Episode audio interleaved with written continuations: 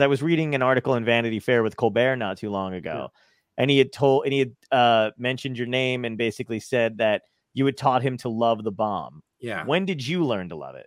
Uh, because I did so many shows. I mean, uh, when you start off, you're not very good, or you just don't know if Sure. you're good.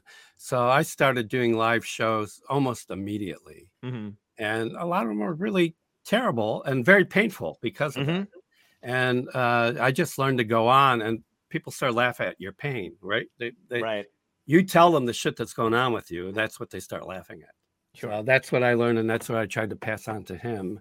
Because that group, they're brand new. Farley was in that group, and uh, Paul Dinello, Amy- Amy, Amy Sedaris Sedaris, in uh, there. all these really Wow. great kids.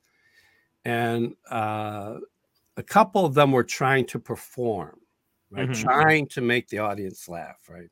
Yeah. and and my experience was they need to land with you the individual in order to go on the journey with you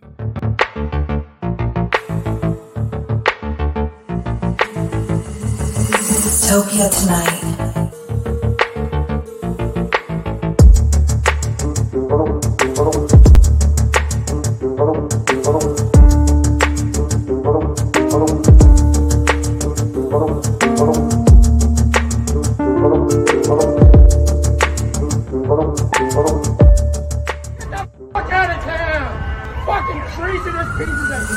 Of shit! Dystopia tonight. hello Hey. so my now my camera's so low i'm getting the top of the back of the computer I forgot to mention Jeff is coming from a, a C-SPAN video uh, room. So, that is, so just uh, we're glad you could do it. um, how are you guys? From a cabin that we don't know where it is. From an undisclosed location. It's underground it's one of those uh Yeah. He may have to flee at any minute, so don't. it is. It does look like a scene where like somebody's gonna bust through the door on the left hand side. Yep. just Could grab him. happen. you know i uh, interviewed dean haglund in this garage Really? yeah from x-files Wow. How was that? Uh, it was fun. I mean, I know him. uh, He improvises sometimes, but he, uh, I don't know what happened, how I got him in here, but uh, uh, I'm, I'm, I'm uh, poor man's Marc uh, with Marc Maron. Mark I, Maron out of the garage. Yeah. I never distribute the videos. I just give them to back to the comedians. So Oh wow. Oh my That's- God. You got to put those out there. That's I great. have uh, Rick Overton and uh, Love Rick. Yeah. Nice. Met Rick with you guys too. That was one of the cool things about when I got so when I moved out to LA and I was living there for a couple of years, uh, you guys were one of the first people who were really nice to me and let me come out and do stand up at Fanatic Salon and then let me uh sit in the back and just watch you guys improvise and put on shows and stuff. And then Jane also helped me out with auditions. Um so I feel like I was like I I made you guys adopt me for a bit there, and then I got to meet some amazing uh, people there through you guys too. So thank you. Well, it You're was welcome. easy. Yeah, and that was another thing too is I didn't realize like a lot of the people that I was fans of, like writers, actors, stuff like that, uh, all loved improv. Like that was a cool thing to see. Um, and that you guys just went back to the uh, you know Fanatic Salon or whatever just to do it for whoever wanted to show up. Yeah. Uh, it was, um, we've done that before. Jane has, I don't know, between us, we probably started about eight or nine theaters, right? Mm. Yeah, I've been known as Wow. the Johnny Appleseed of comedy clubs. Right. This is for me number five, I think, Mhm. Wow. and three of them were with Jeff, right? Yeah. three of them. So yeah, And Zanies, I was, our group was the first act at Zanies. in That's what it was. Right. Yeah, Yeah, that's a the, beautiful club. Original Comedy Rangers. Do you remember the first show you did there?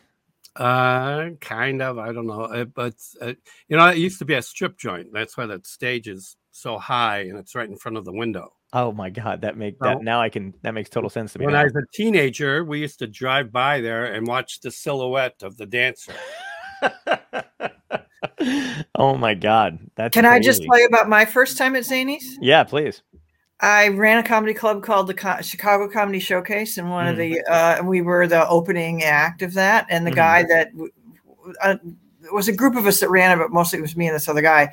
And he would not let us, I don't get how this worked, do other clubs. And then he quit and we went right out to Zanies and played Zanies. And I, that door, that thing about the stage being against the front door, yeah. then what you did is you walk down the aisle, like you walk down this side thing and around the back to get into the house, and the bar was at the back. And I was standing on stage, and this person walked in, and it was like remember the Nancy comics where she sees a dime on the Yeah. dotted line. I saw this guy come in from the back. For, I don't, and I, I had like a Nancy comic connection to this back of this guy's head. It was Jeff. That's how we met. Oh my God, that's great. yeah. And then that's and you guys became friends after that, and then just started dating immediately. uh, it was an on again, off again thing for a while, but we kind of Wow. started dating immediately, sort of, kind of. Nice. Yeah, that's a kind of a rarity in a comedy. I feel like not like I, I, there's only a few, a handful of like uh comedians, husband and wife, that like you know what I mean. Like there's a Mhm. few that I can name off the top of my head. Deb and Dan, Yeah. Dan Castellaneta and Deb Lacusta. yep. But we started off as um, uh, collaborators and Mhm. doing scenes at Second City. That's always how it starts. out. Yeah, What- Jeff was somebody already always working goes, there. Yeah, somebody always goes, "Do you want to come over and write?" And then it's like, do they Yep. mean write or do they, you know? Well, we that stuff was already going on, but but uh, we we uh, I got he was already in the tour co at Second City when when we met, and then I got hired. We I got hired shortly after I met him, though. Well, the, but the fact is, uh, we played the same comedy clubs before Mhm. we met. Mhm. Uh, we were in the same reviews as far as like when they reviewed comedy. Yeah. Um, so that that stuff was it's weird because I'll I'll go back and look at an old article and it's like got both of us in it. But we Right. hadn't met, so Yeah. we, it was like always, you know, uh, yeah. The, like one article, it was the three best groups in Chicago. wow. It was about who are the three best improv groups in Chicago, and it was the group I was in, the group Jeff was in, and this other group. We never met. How would you compare the the way improv and stuff is done kind of now, like the classes, the groups and stuff like that, to when you guys started? Is there a major difference? Because I never took an improv class. I took a stand up. Uh, Well, I the started, but- major difference is there's so many brands now, right. and they're all basically I call them improv plantations. They decide who you play with, what Right. the group is. Uh, our stuff was more finding people of like mind to play with and building it more like a band than Yeah. like a, an improv team. And the idea that anyone would tell you what to do or who you're going to play with would be like, nah, see you later. yeah. So That- there are only two teachers around, or maybe more than two, but uh, Jo Forsberg at, at uh, for the Second City, and then Mhm. Del, and then Uh, yeah. um, uh, out in the suburbs that, w- where uh, the Cusack brothers come from, it was uh, a Piven, uh, the Piven okay. workshop. So Jeremy's dad and Right. uh, taught as well. Right. Right. Right. So there wasn't much around. So there was at Second City, there were six spots on the main stage and six spots in the touring company, and there were like uh, 40 or 50 improvisers outside of there. And Mhm. so we did the math and we said, no, let's form independent groups. And then you guys went. wh- wh- What was it like? Like, how did you know when you guys were ready to go out on the road and tour? Uh, because we were killing. Um, the, uh, we were great. killing. I mean, it, um, right away. Well, the group I was in was very, I would say, like Marx Brothers of uh, improv. Nice. We would basically deconstruct our own act multiple times during a night, hmm and uh, just uh, we had a we had a guy in our our company who was a tech guy. I mean, but this is old tech, right? This is like a Right. tape recorder and and strobe lights and stuff like that. right. And he would just set up a tape at the back of Sylvester's, and we had all these tapes that we could grab. And uh, one night we are doing a regular game, Doc Mr. Science or something, hmm and I hit the strobe and I threw in this crazy tape with this insane music. I ran out on stage in a white hood, and somebody else came out in a white hood, and we killed the people in the scene. I was in the strobe light, And then the light uh, came up, and the one the guy was playing the kid was crucified up against the, wor- the wall. And then Mr. Science is still alive, and he said, "And that's why you never say the word Illuminati." so that wasn't a set scene; that was us destroying our set. Right. Great, and so we had that reputation, and we are getting, you know, we are touring a lot, and Nice. uh, at colleges we worked at Dudley Riggs uh, ETC, uh, and it's because we didn't know any better. You know, we just we're just going to do it no matter what. That's awesome. Which also spilled over into the Second City ETC. 'Cause right. I actually didn't tour when I was uh, in in improv just in Chicago because I had my own place. Ha ha. I had the comedy showcase, so you know everybody came through our place, and we were the opening act until we played Zanies at one time. But yeah, we uh, Second City. You there were six actors on stage, and you were in the Turco, and you just kind of waited for somebody from main stage to die, Yeah. and they didn't die, and. uh and then with our particular company we just felt like super passed over like every every time they were trying to fill a slot they would like bring in people from new york and all you're like well you could see me any monday because we do the monday show at second city right. and so the practical theater had the space in the back that paul sills had built Mhm. and they were doing shows and we said how come we can't do shows back there and they let us do shows back there Nice. and then it's In a the meantime, Julia Louis Dreyfus and all those guys got hired by SNL. Right. Wow. So we ended up, but Second City didn't want us to open another space back there. And so Joyce Sloane would tell us when Bernie was out of town because he did uh, archaeological digs. Mhm. And we, what we did is we went, they said, oh, you can do a, what you, the Tourco show is a best of show of Right. sketches. And you do a couple games in there, but it's not improv. And so we, uh, we we slowly took out all the second city old scenes and replaced them with our own scenes and then we opened a show and we got in big trouble for it um But and we then, got a great review, so they could. Ah. yeah, and then we did it again and we got nice. we And did the it review- twice Did the review save you guys? oh yeah, oh Uh, yeah The, the Yeah. second one said you could go through the entire history of Second City and not find a company this good. Wow. That was the opening line, uh, the headline in the Tribune. Wow. And the first one was cows was cows on ice, and that one just had great weird scenes in them, and uh, Mhm. including a couple comedy ranger pieces that we did, but from uh, that we did at Zanies and other places. But uh, Sweet. it was just three of them really. But we uh, there were they were topical but bizarre scenes. hmm So uh, we did a one called Toxic Waste, and it was uh, it was me and Jane. We were doing it in the sets in Turco, and it was, you know, it was just uh, it was about pollution basically. And we talked to a friend of Jane's who was a, a worked for the Environmental Protection Agency.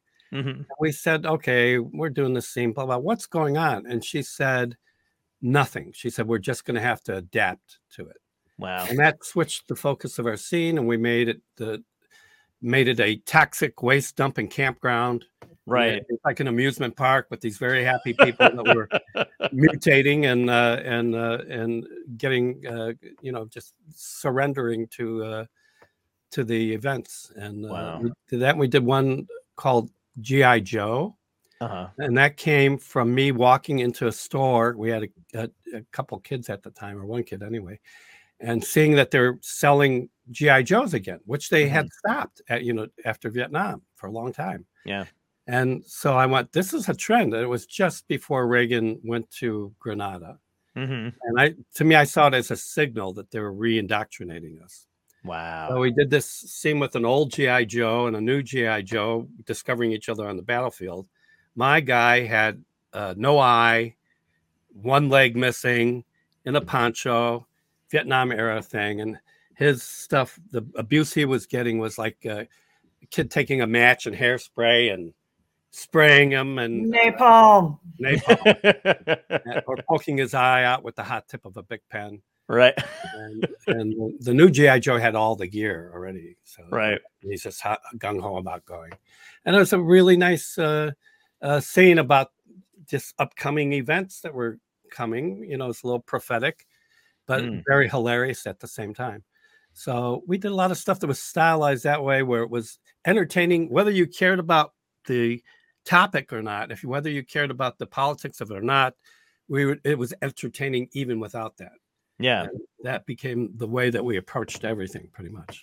So a couple things though too. That's crazy that you did the environmental stuff and the Yeah. person that you spoke to literally gave you the same advice that they're telling us now, which is we're screwed. We're just gonna have Yeah. to adapt. That was 1983. Yeah, that blows me away because Yeah. that's I, we had a theoretical physicist on the show who just wrote a book called The Physics of uh, Climate Change and Mhm. basically saying, yeah, we're just gonna have to adapt to it. That's it. Um, and some people are gonna make it and some people aren't. Yeah. And the Earth is gonna be fine. it's just humans are fucked. Yeah. It's like uh, Um, Carlin, who said, you know, saying that the earth will shake us off like fleas. Yeah, yeah, yeah, exactly. Yeah, I know. It's crazy. Um, were you guys uh is it because of your, you know, were you actively political and and um or just um kind of, you know, had that kind of mindset about it at the time which incorporated into your comedy or was it just the times in general? Like it was just Well, because it's- people were- for, for me it was second city itself was that's what you're supposed to do right. you were supposed to read the newspaper and figure out what kind of comedy you should do based on what was happening in the world around you that's Wow. that's the mandate right Mhm. and I, I can't think that i really did that all that much before i started working there Wow. i i'm a really physical comic so you know I- i can throw myself around and i like did pratfalls and you know all Mhm. kinds of things I was a little more active. I was when I was in the Navy. I would uh, constantly call lawyers and stuff for other people. Um, Wow. this is during Vietnam, uh, Mhm. and I was a radio radioman, so I could do. You know, I had access to stuff, so I was constantly in contact with lawyers and uh, and uh, getting in trouble uh, doing that stuff. And, uh, it's for me, it's a sense of justice that comes from a childhood kind of thing. Mhm. So I'm okay with my own abuse, but I, I can't stand seeing other people. Sure. Absolutely. Um, so uh, so I was active, and you know, then during that time, you know, you get the you get a draft pick, you, you know, Right. lottery. It's like, what did I win? And uh, it's uh, you know, I had friends that were in Vietnam come back, you know, messed up. I know their stories. And uh, it was uh, my brother was an activist. He was uh, during the uh, what's it the uh, 66 election or Mhm. it was it 68 68 he was part of that protest uh, Wow. and my dad was a cop so i was getting it from all sides Yeah, yeah. so i was aware politically and i was also uh, uh, i would stand stand up right Sure. So- but later on i actually like being out and about in uh, demonstrations started later for me uh, basically uh, uh, I guess it was the Iraq War, right? So where I started going to marches and and such. So Nice. um, yeah, so from that end, yeah, I was in the Green Party for the longest time, Mm. and on the other party in uh, Nader. Yeah. Yeah. No, my friends and I were interested in in him back in the day as well, and then we were always just wondering why nothing ever happened. And then cut to, you know, Bernie Sanders years later, and we're still like, why isn't anything happening? Um, but uh, are you guys? Did you guys ever feel like a sense of uh, that you were doing something dangerous at the time? That maybe the like. Because I know, like, I, I've spoken with David Steinberg and stuff like that, and he was threatened by Nixon at the time, or Mhm. you know, I guess for doing his comedy and stuff. But uh, did the improv world feel that kind of pressure too? no, no, No. We- we- by the time we were doing it, we were uh, if you were doing politics in it, we were not too many people were doing it in the groups, right? Mhm. at Second City we did, but uh, it was you know ours is more anarchy, which also has that kind of uh, activist bent to it, but it's really more I don't know what the word is. It's just a. Uh, I just don't think we gave a shit anyway. Like, Yeah. Right. oh, really? You want to say something about what I just did? Bring it. yeah. Like, you know, I I just didn't have any compunction about it. I mean, opening the ETC was not easy. It was like a real cat and mouse game of of doing all that, and nothing could have stopped us. Yeah, just, we're I wasn't it. politically involved, but I did not take no for an answer. And Nice. so you know, to me, if you, you're working on something and that's your artistic thing that you're doing, it's like then yeah, do that. Don't Right. And our thing was ensemble, so it was like uh, the group, right? Yeah, So, you guys had each other's backs. Yeah, so, very much so. yeah, Even so- now, Yeah. Oh Yeah, you can tell you're still a tight knit group. Who, uh, the guys that you have coming back. Yeah. Who Yeah. were your influences when you when you were starting out? Well, for me, I, you know, this is crazy, but as a kid, I wanted to be Alan King. Oh So- wow. because he's, He's just so- number one. I didn't understand what he was talking about because he's talking in Yiddish a lot, right? But I was laughing, right? I was Right. laughing.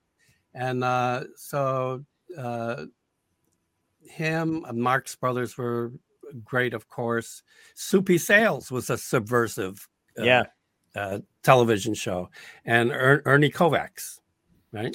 Oh yeah, yeah, yeah. Their stuff was really that's the stuff I was attracted to Nice. and then uh, as I got into, I loved, I did love Second City. I mean, I did, I was crazy about it. I was just still, um, kind of a historical, kind of uh, just a lockbox of of who was in Second City, meeting them, Yeah. uh, uh, working with them, working with Paul Sills, working with. Uh, we, I, yeah, I worked with Del in classes, and then they're just they're, and there are great players around. I mean, some of the players that uh, were also in the clubs with us got to Second City just a little bit before us.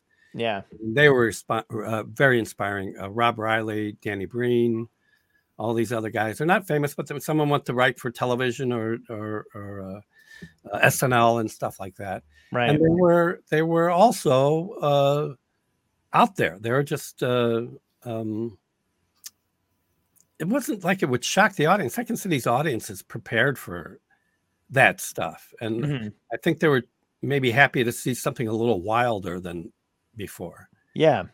But uh, that's all. We were wilder because we learned we learned to play in clubs like uh, comedy clubs, Sure. and that just meant our pace was different, our sense of time was different. You you know you already know how to ride that laugh and when to cut it off, and you already have that built in yeah. and uh, we had that by the even before we got to Second City. So it, uh, it it put us a little bit ahead of the people that were coming in into more traditional ways. People are That's taking gotta feel workshops and stuff. Yeah. Yeah. So um, it was Jane, like- what about you? Who were your influences? Looney Tunes cartoons. I think probably. I'm not kidding. I mean, it really was one of my major influences, honestly. Um, Nice.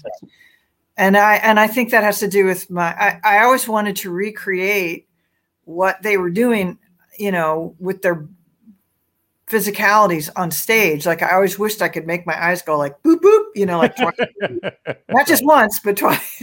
Right. like I wanted to I wanted to recreate that kind of stuff. So so then obviously I gravitated to people like Carol Burnett and and and I I've only now that I'm old, I only I would say I was in my 50s Hmm.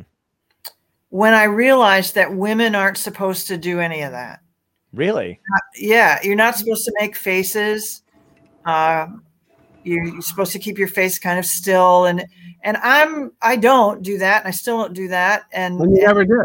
I could never understand why people thought i was such a big weirdo and it's because i'm a big weirdo that's why like oh, i see now But at the same Got it. time, Jane put together a company at Second City way before any of these tragedies happened at Second City. About we had a company already that was four men, three women, and Jane was our director as well.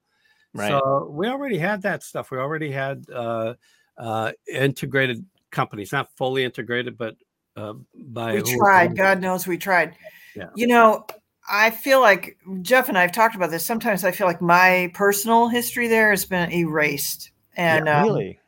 Yeah, and I'm I'm not sure. What, I think I'm the first woman director Wow. You are in Chicago. yes. in Chicago. Definitely, I'm the first woman director.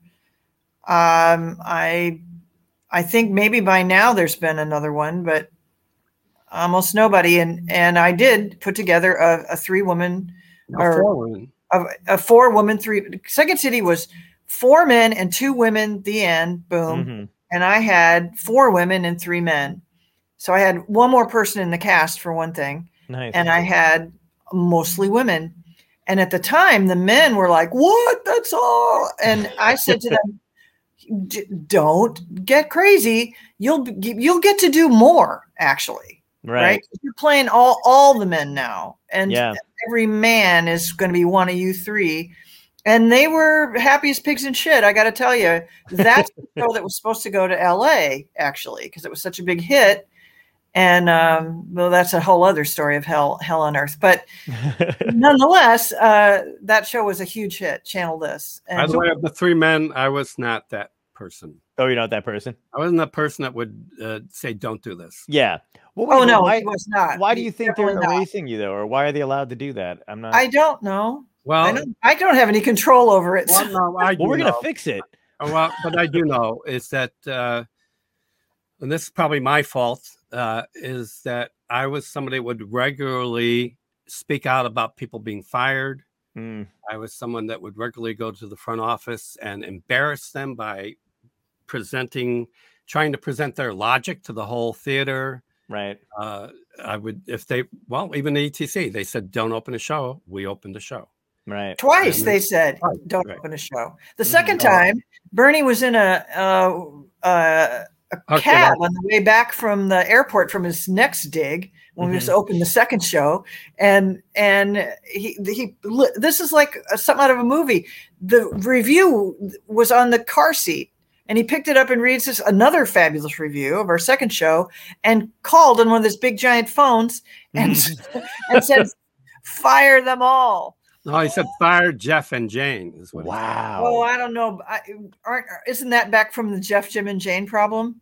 We were Yes. known as the Jeff, Jim, and Jane problem. Yeah, but he didn't want to point where fire we started Jimmy because Jimmy's sister was in the main stage company. Oh my god. Yeah. I love that you guys were troublemakers. That really makes me happy. Except we weren't. I mean, I actually We weren't, but we really. internally, internally, I was never thinking I'm causing trouble. I was No. just thinking, I'm. We're just doing this. This is Yeah, what yeah. he does. This is what we do. right? It, well, exactly, and that's the way I feel like a lot of it winds up going too. Is like you're just trying to do your art, or you're just trying to do the right thing, and you're just noticing these injustices around you, and you're like, I'm not going to put up with this shit. And basically, if there was Second City story, uh, brand story that they, they someone would call me and ask me what happened, and I'd tell them the real story. So Mm. I told him the real story because the other producer was telling me exactly what was happening. Right. So when Second City closed in LA, for instance, the uh, producer blamed it on homeless people Okay. in Santa Monica, right? Right.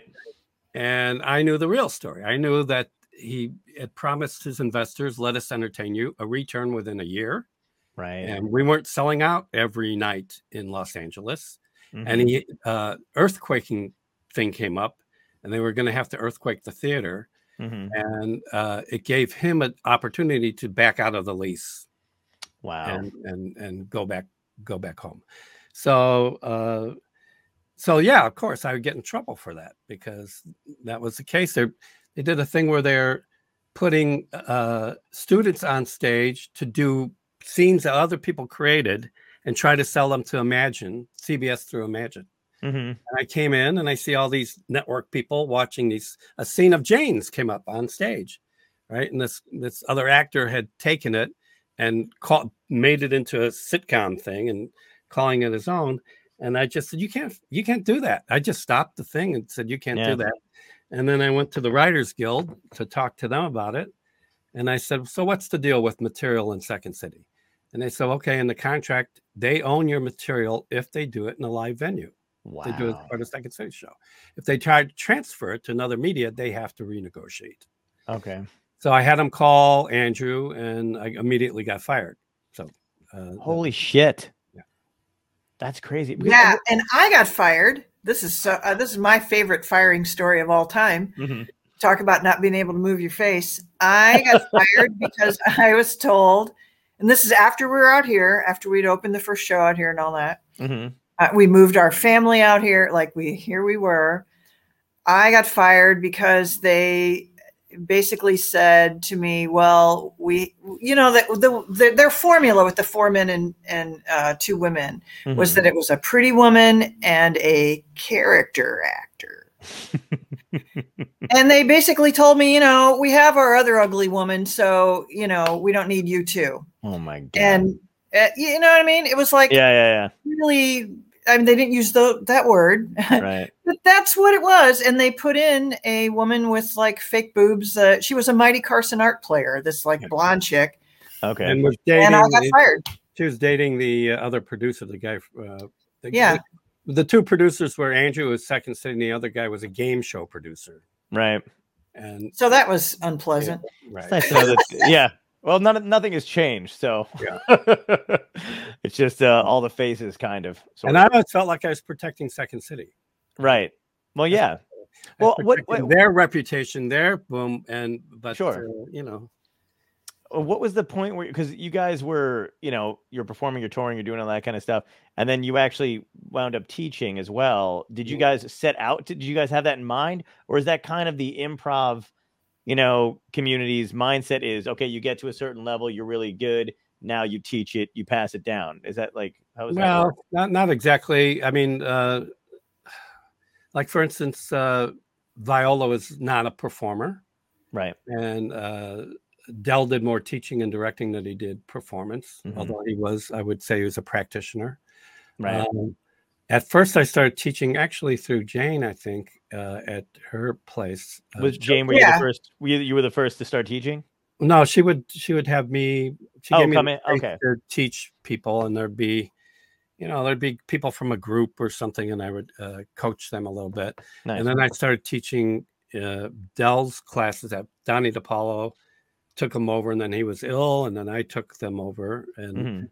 I would teach those classes, and uh, and I don't know, I just I became a director too, and uh, so Yeah, Jeff directed the first like three ETC shows, I think. Mhm. yeah, it's- Donnie DePollo's listed as the director of Cows on Ice, and he's lovely. We love Donnie, but he was sick a lot, yeah, and and uh, so it was really Jeff at the helm, and um, then there was one other other director. So it was mostly me and Jeff with one guy in between. Um, and I was going to say something. Oh, and then uh, Jeff, they decided to when they decided to do the Second City Training Center, and this is all before LA Mhm. um, they they tapped uh, a few people to put together the training program and jeff was one i wasn't involved in that but jeff and his brother and Jo Forsberg and who else um, uh, Michael Gellman. uh, yeah all put the put the Oh, wow. program together which was simply five levels and a graduation show. Thank you so much for your money. And then then they saw whoa. So then all of a sudden it was six levels. And then it, you know what i mean? It just it, you, it was just all about the dough It and years and years and 4,000 years. It became a conservatory where you went for years. Right. In order to try to do what the people were doing up on the main stage. for those six actors that you're waiting to die right, Well, I right. would tell like we had 300 people show up in LA for the workshops, and Right. I was uh, running the program, so I got up on stage and I said, "Okay, how many people saw the show last night?" And everyone raised their hand. I said, "How many people were in? Did you see in the show?" And there were seven in that show, right? So they Mhm. said seven. And I said, "Okay, look around you. How many people are here?" And I said, "There's about 300." And I said, "What are the odds? What are the odds of Right. of any one of you being one of the those seven, right?" yeah. And so I said, if you're here, you're here to develop a craft and to meet your community, which is these 300 people. hmm Th- That these, this is your community, and whatever you develop from there, move from there. Whether you do it independently of Second City, which I did, or if you if you eventually get hired, which I did, then uh, you you know that's that's what it is. It's about developing your your craft, at least in an ideal world. Right? hmm Yeah. So, so, but I, I always put that in front of people. Right. If you're if you're here for that, that's okay. But look at the odds. What are the numbers? What are the- Right. Yeah. yeah and it's and it can be daunting but i feel like the ones that stick it out are the ones i mean it was the same when i when i went to the city and i took my stand-up class Yeah. uh, first of all i didn't know anything about getting in like you, you're not supposed to say that you took a stand-up class because Yeah. people shit on it Yeah. but i don't give a fuck they really do they're like oh you didn't blindly drunkenly walk into a, uh you know the back of a white castle and start telling Mm. jokes and you're like no i didn't i uh I just took a class. Um, but uh, yeah, so I did that or whatever. But there were there was like thirty, I think, or whatever, and it was kind of interesting because it was only me and one other person that wound up sticking it out, and I have no idea what the fuck happened to anybody else. Yeah, Like, well, I- part of it is perseverance. I mean, you, I when I was working comedy clubs, even with uh, the uh, the group, hmm we were out at least four nights an, uh, a week Right. and playing multiple clubs. We drive out to Lyons and do something at the Comedy Womb, then we drive across to Des Plaines and do the Comedy Cottage, and we drive into Chicago and do Zanies. right. So, um, we're out all night doing, you know, doing uh, uh, three or four gigs every night. Yeah. So I uh, love hearing the names of comedy clubs, by the way. I think that makes me I wish there was a book of just the ridiculous knuckleheads. Wh- All the ones that we've done over and the ones that survived or whatever. And then the like, you know, most of them are mob. yeah, oh yeah, yeah. Exactly. Everybody always tell you like that's when the that's when they were run well. And you're like, were they? Well, Uh, they had the launder money, so they'd pay you. Yeah, exactly. Right? Ah, That's really what it was. yeah. Uh, we had I was at Zanies one night. I'm standing in the back, and the Zany story is the first four guys that opened it. hmm Uh, I'll get in trouble for this too, but uh, were tech guys, and you know they didn't know how to run a club, and but they they did it. They're nice guys, and they eventually started disappearing, you know, one by one. and the guy that ran the parking lot became the owner, Oh wow. uh, Rick Uchwat, who passed away. He was a nice guy. I liked him. Mhm. But uh, two stories. One time I'm in the back and someone bangs on the door. And I open up the door. There's an act on stage. I think Emo or somebody's on stage. hmm And I and I they bring in a, a side of beef and they hang it up over the sink. And uh, you know, I already did my set. I'm just waiting around in case I do something later. hmm I'm standing back there about an hour later, someone else knocks on the door. I open up the back door. They come in, they take the side of beef and leave, right? So that's the first one. The second one, we were playing a Thursday night and nobody was there. Mhm. And so we said to, to Rick, the boss, we said, uh, well, you know, can we go home? He goes, no, get on stage. So we went on stage. This old man comes in, you know, but in a, you know, the, the mafia uniform suit. He comes in, another guy comes in. Uchwat is back by the bar, and then there's somebody else talking there. And then there's this one guy sitting in the house, hmm big guy, dangerous looking guy. hmm So we're doing the show, and Jimmy Fay, who is a great comedian and a great comic in, in our thing, Yeah. he he uh, loses his temper a little bit, and we start just doing mob jokes. We just start Oh, playing mafia. shit. And then all of a sudden, we hear out in the house tables being pushed over, and this guy run, rushing toward the stage, knocking over tables, reaching into his coat. And the old man yells from the back, he goes, Gino, they're comedians. They're comedians. the guy stops a few feet short of the stage, looks at us and starts going,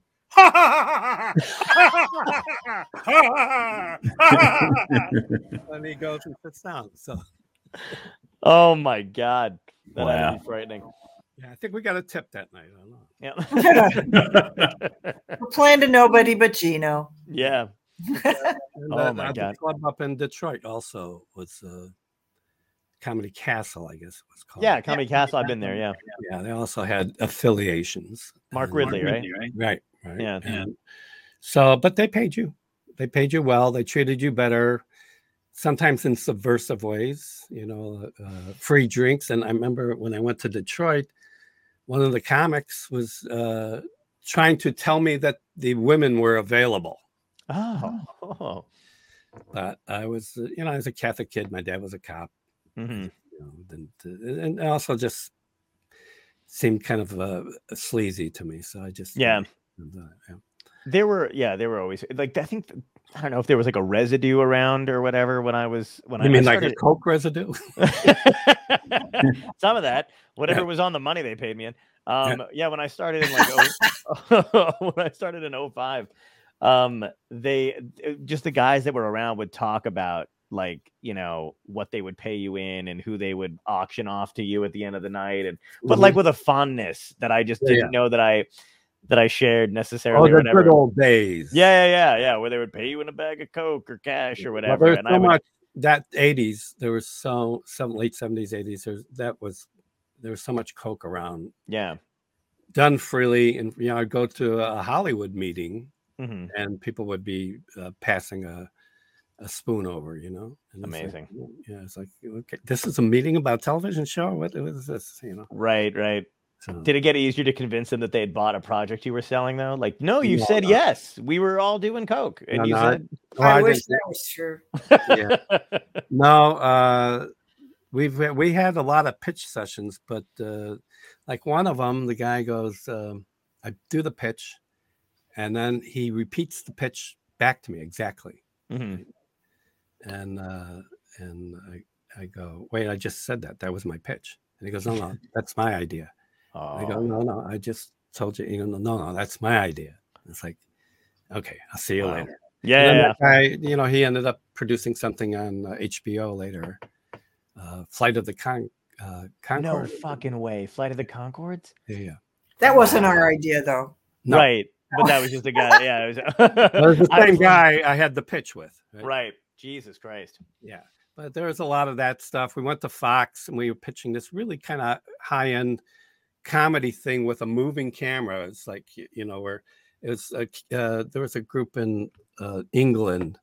Uh, they had an anarchist in the group. It was like uh, they're in one house and hippie and anarchist, something else. The young ones. And Ah, every okay. once in a while, their camera would slide into a, a picture frame hmm it would be like in Australia with criminals, and then slide back and you're back in the kitchen, and these guys are doing whatever they're doing. Oh, so wow. we, we pitched this the show where you'd move the camera that way, hmm move that way into televisions, out of televisions, into a glass of beer, and out, and boom, a sketch. And then Ah. the great thing about it was that you didn't have to end sketches. Right. You can just leave at their high point all the time Nice. and into the next thing.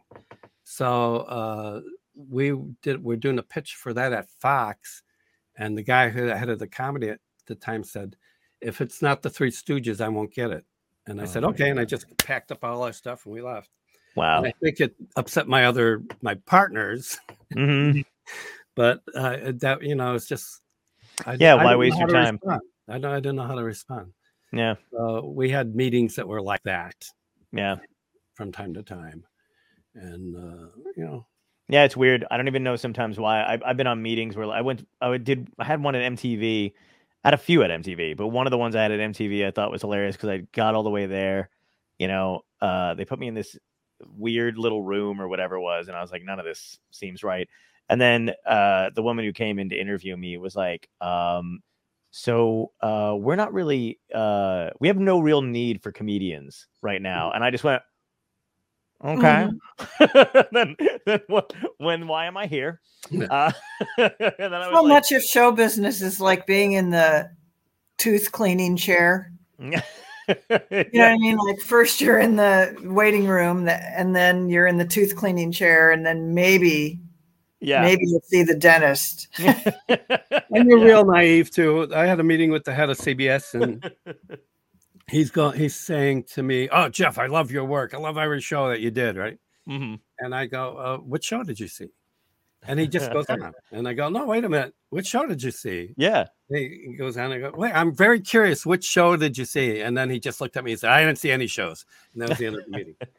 and it was like, and then in retrospect, I go, "God, what that? What's what's with my big mouth? What is my thing?" Right. It's really looking for context. That's all. Yeah. Yeah. Yeah. seemed like I, because I kept going, I was embarrassing him oh God. putting him on the spot. And uh, But know, then also, why even say like? There's, you know what I love? I love when people have been like, well, will say something about that. Like they'll be like, oh, we because we've done like eighty something episodes, and I'll be talking to somebody or whatever, and they'll be like, we love it, we love it's so, and they'll say something that it's not.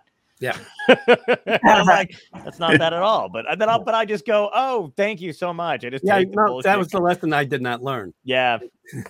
But I in my in the back of my head, I'm like, you didn't fucking watch the goddamn. And then I know, but I, what I love to do is I know for the next conversation that I have, I can just make something up. Yeah. That they have said or whatever it is, and they just go right along with it because they don't want to be embarrassed. And I'm like, Yeah. well, now I'm in the ball's in my court now. Yeah, yeah. you know, Well, It's you, the power. Yeah. you learn faster than I did. I get, but I understand. I get very aggravated about about stuff, or my brain just kind of takes over for whatever reason in those situations where I'm like, I really shouldn't push it here, and then Yeah. you're just like, uh, f- fuck it, whatever. Yeah. Uh, uh, what was the were there students that you had or people that you knew? Because I was reading an article in Vanity Fair with Colbert not too long ago, and he had told and he had uh, mentioned your name and basically said that you had taught him to love the bomb. Yeah. When did you learn to love it? Uh, because I did so many shows. I mean, uh, uh, when you start off, you're not very good, or you just don't know if Sure. you're good. So I started doing live shows almost immediately, Mm-hmm. and a lot of them were really terrible and very painful because of Mhm. that. And uh, I just learned to go on, and people start laughing at your pain, right? They, they, Right. You tell them the shit that's going on with you, and that's what they start laughing at. Sure. So, but my experience was also like even in group comedy, is if things were going wrong and you backed away, that was it, right? If you backed away and said, "Okay, we suck, we give up," right? Right. Uh, or if you um, if you just if you just tried to stop and change the whole flow, you also lost the audience. Mhm. And what I learned was that if you realize, oh God, I don't have these people at all. Right. If I just continue on the path I'm going with that realization now, they'll dive with you because they don't want you to fail either. So Mhm. they dive with you. And then that moment that you hit when the plane kind of rights a little bit, then you have everybody in the audience because you scared the shit out of them that you were going to suck. right. And now you don't in that moment. And they're all with you. Wow. So that's what I learned, and that's what I tried to pass on to him, because that group, they're brand new. Farley was in that group, and uh, Paul Dinello, Amy- Dinello, Amy Amy Sedaris Sedaris, you know, there. all these really Wow. great kids, and uh, a couple of them were trying to perform, right, Mhm. trying to make the audience laugh, right, Yeah. and and my experience was they need to land with you, the individual, in order to go on the journey with you. And Mhm. if you're projecting too much, I mean, there are people that are totally projection entertainers, right? So, and they, those need to have everything built up around them in order so they could always project that. But Sure. For, for you to be on the journey with the audience, they have to land with you. Mhm. That means being vulnerable enough to understand when you have people and when you don't Yeah. and to acknowledge it. I mean, sometimes even you acknowledge it on stage. In that moment, you gain a bunch of the house because you are confirming that they're not wrong, right? You're confirming that, yeah, something, something. I did a turn here, and I don't um, don't know what it was, but I lost you for a minute. But Right. even, even that acknowledgement, in some fashion, can reconnect you. right? Hmm. So that's what I was uh, going at, and then he used it when he did the Bush thing. Right. Right. So he was doing the Bush thing, and him and Paul had written two uh, sets, hmm and the audience wasn't laughing at him, but it's because they were afraid. It was like the reporters were afraid to Yeah. laugh. And uh, he said he remembered my thing there, and they, he kept going, and he Mhm. won. The, I mean, really, it won. It won them over. It won Yeah. over, really. Absolutely. And uh, he always has been a very courageous guy. Hmm totally courageous and understood the satire lessons from Bernie Sahlins at Second City.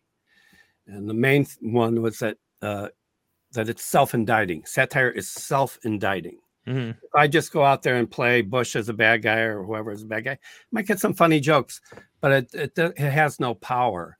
The power comes from your part in it Mm. Right? Uh, your your your cowardness in confronting it, it or whatever it is. You know, we all went, we all waved the flag and went, yeah, let's go get the uh, Afghanis or the Iraqis or whatever. Right.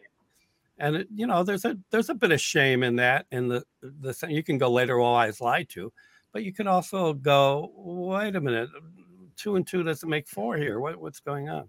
Right. So there's uh, there's power in that. There's power in uh, uh, being there, even if it means for the moment that the audience disconnects from you, either from uh, uh, fear or whatever it is. Hmm. If you if you you let them take the bomb journey with you, and it will be okay. And you learn. You learn that Yeah. you never have to bomb because every time you feel it coming on, you re-engage.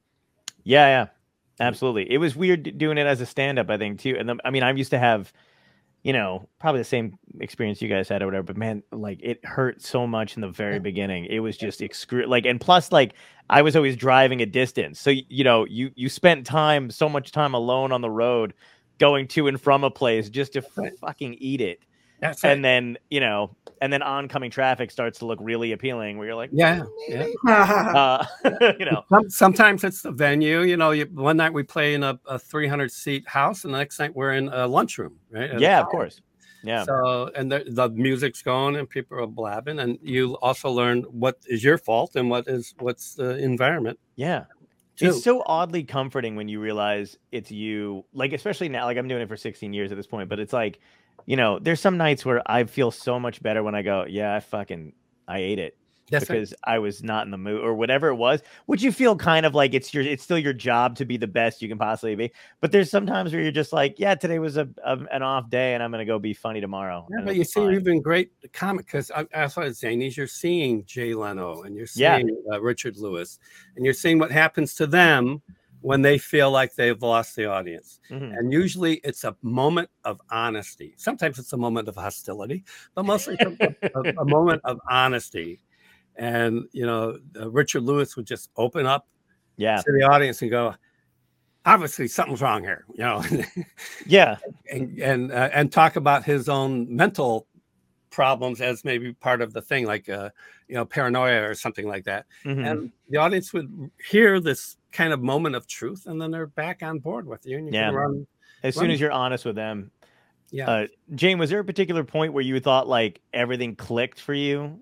You know what I mean? Like as a performer, there as a were whatever. yeah there were uh, several there you know like big moments where you go oh i get it now Mhm. and uh the first i would say the first one was when i first got to second city i knew i had been working on stage every single night you know what i mean and when i auditioned i was terrified and i Mhm. thought what what are you terrified about you do this just do what you do this is what you do this is what Right. you all do it every night what are you doing so that happened but um Well, how long is that? Fe- that was there? A, I mean, between telling yourself that because that's interesting to me because that's something that I, I had to remind myself for a while. You know what I mean? Like, why are you whatever? How long did you have to ask yourself that question? Like, why are you scared? You've done this before. Oh, well, I have an answer to the question now. Um, because, and it's all neurological, right? So Yeah, yeah. I work I work with writer performers now a lot and I direct a lot of shows and, and stuff. That's what I've been doing. And and you know, you get terrified. It, you're doing a solo show or whatever, it's terrifying.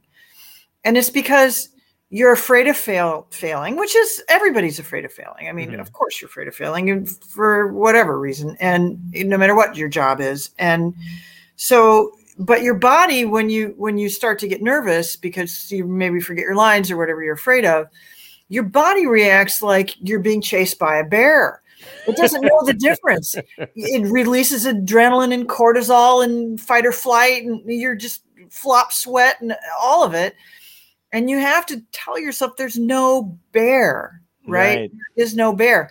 Unfortunately it's too late because all the chemicals have hit your brain. Mhm. so you have to counteract those chemicals. Yeah. so anyway, that's a whole other issue. But it's so true though.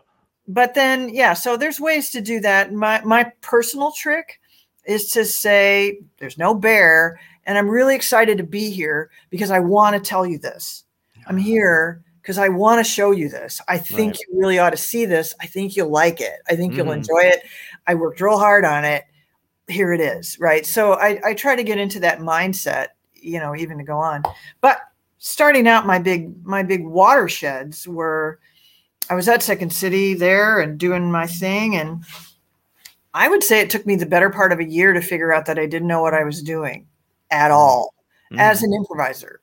And I was trying to, Bernie was teaching these workshops at the time, and it was all about irony and blah, blah, blah. And this other guy came through town named Bill Mathieu, but now he's called Allaudin, and he was Fred before Fred. Fred Like Kaz was the musical for Second. City. okay. Allaudin was um, the original Second City company. the, yeah, in the original Second City, he was at the piano, and he was the one that like said, "Fred, you ought to be doing this." And Mhm. he came to town and he did two workshops, and they were far apart, but each one for me was like warp drive. Um, so my three big like woof things were the first one he came and said, You're filling someone else's time. That's all you're doing. Right. What are you filling it with? So that was a huge one for me. But then Bernie started teaching these things, these uh, workshops about irony, which just went right over my head. I'm like, I don't even know what that means, let alone put it together in a sketch form. Kill me now. Just fuck me. and Right. me in the river. So, uh, but then right around then, Allaudin came back, and this workshop was about Bernie was making you take the newspaper, find an article, do a sketch about that article, right? Hmm. And I was dead in the water. And he came in and did the same thing and said, How does this make you feel? Now, Jeff and I have had this argument because this doesn't work for him, but it totally 100% works for me. Right. He goes, How does this make you feel? And a lot of the time, frankly, it's a newspaper, it's anger, right? hmm That's not what you're looking for. What you're looking for is why. Why does it make you angry? And all of a sudden, right there, you have the definition of irony. And I'll quote Jeff's uh, uh, definition, which is the distance between reality and the ideal. Okay. That's why you're angry. Mm. What is the distance? What's the ideal? What's the reality? Why? Why is this? I would Hat, say actually between your behavior and your ideals. Right. So so that to to go to take whatever reaction I was having to anything around me and put that through the lens of comedy was like just a huge huge like burst of warp drive stuff. And uh so those were the two main ones. But then not too long after that uh, I was understudying a lot. I was in the ETC, but I was understudying all the time on main stage Mhm. and um, Del was directing then, and I did a blackout, and it was just a stupid blackout, and it was two old. It was just across, like uh, across the stage, it was two old ladies being at old folks' home, and they're talking about, you know, what's for dinner and da da da. And it's just whatever they're saying while they're crossing the stage. And when they get to the one side, it's like what drugs. What I was thinking about is what a druggy kid I was, and uh, just pot really, but you know what I mean, like Yeah. how important it was to like what if you run out of pot today and so so like what happens when you're you know in the old folks home and you're 90 and you're looking for a joint and you know like that was the blow like they're off trying to find a joint and Yeah. hmm and Del went that's not a blackout that's a scene that's all he hated women don't pretend he didn't he fucking did so anyway Right. he, he- so I learned a lot from him blowing me off. So he goes, "That's a scene," and I'm like, "Oh, oh, all right." So the next night I go out with it as a scene, same thing though. It was all about the drugs, and he, I come back up and he says, "No, that's not the scene. The scene is what they're doing. It's about survival. It's about survival." So what's that? What are they doing to survive? It's not about just the drugs. It's about are they astral projecting? Right. you know what are they doing to survive and i gotta say we did do that scene in the first etc show it's a shitty scene it you know didn't really work out very well but Mhm.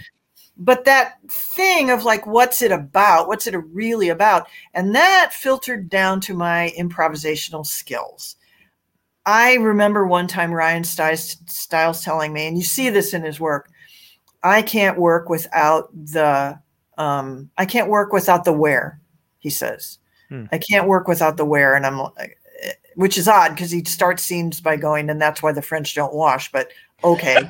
Um, but uh, he's and he's, he's but he does need the where. I've watched him work. He and i don't need the where. I don't i don't care if i ever find out where i am in the scene. Mm. i need the idea. I need to know what we're talking about. Right.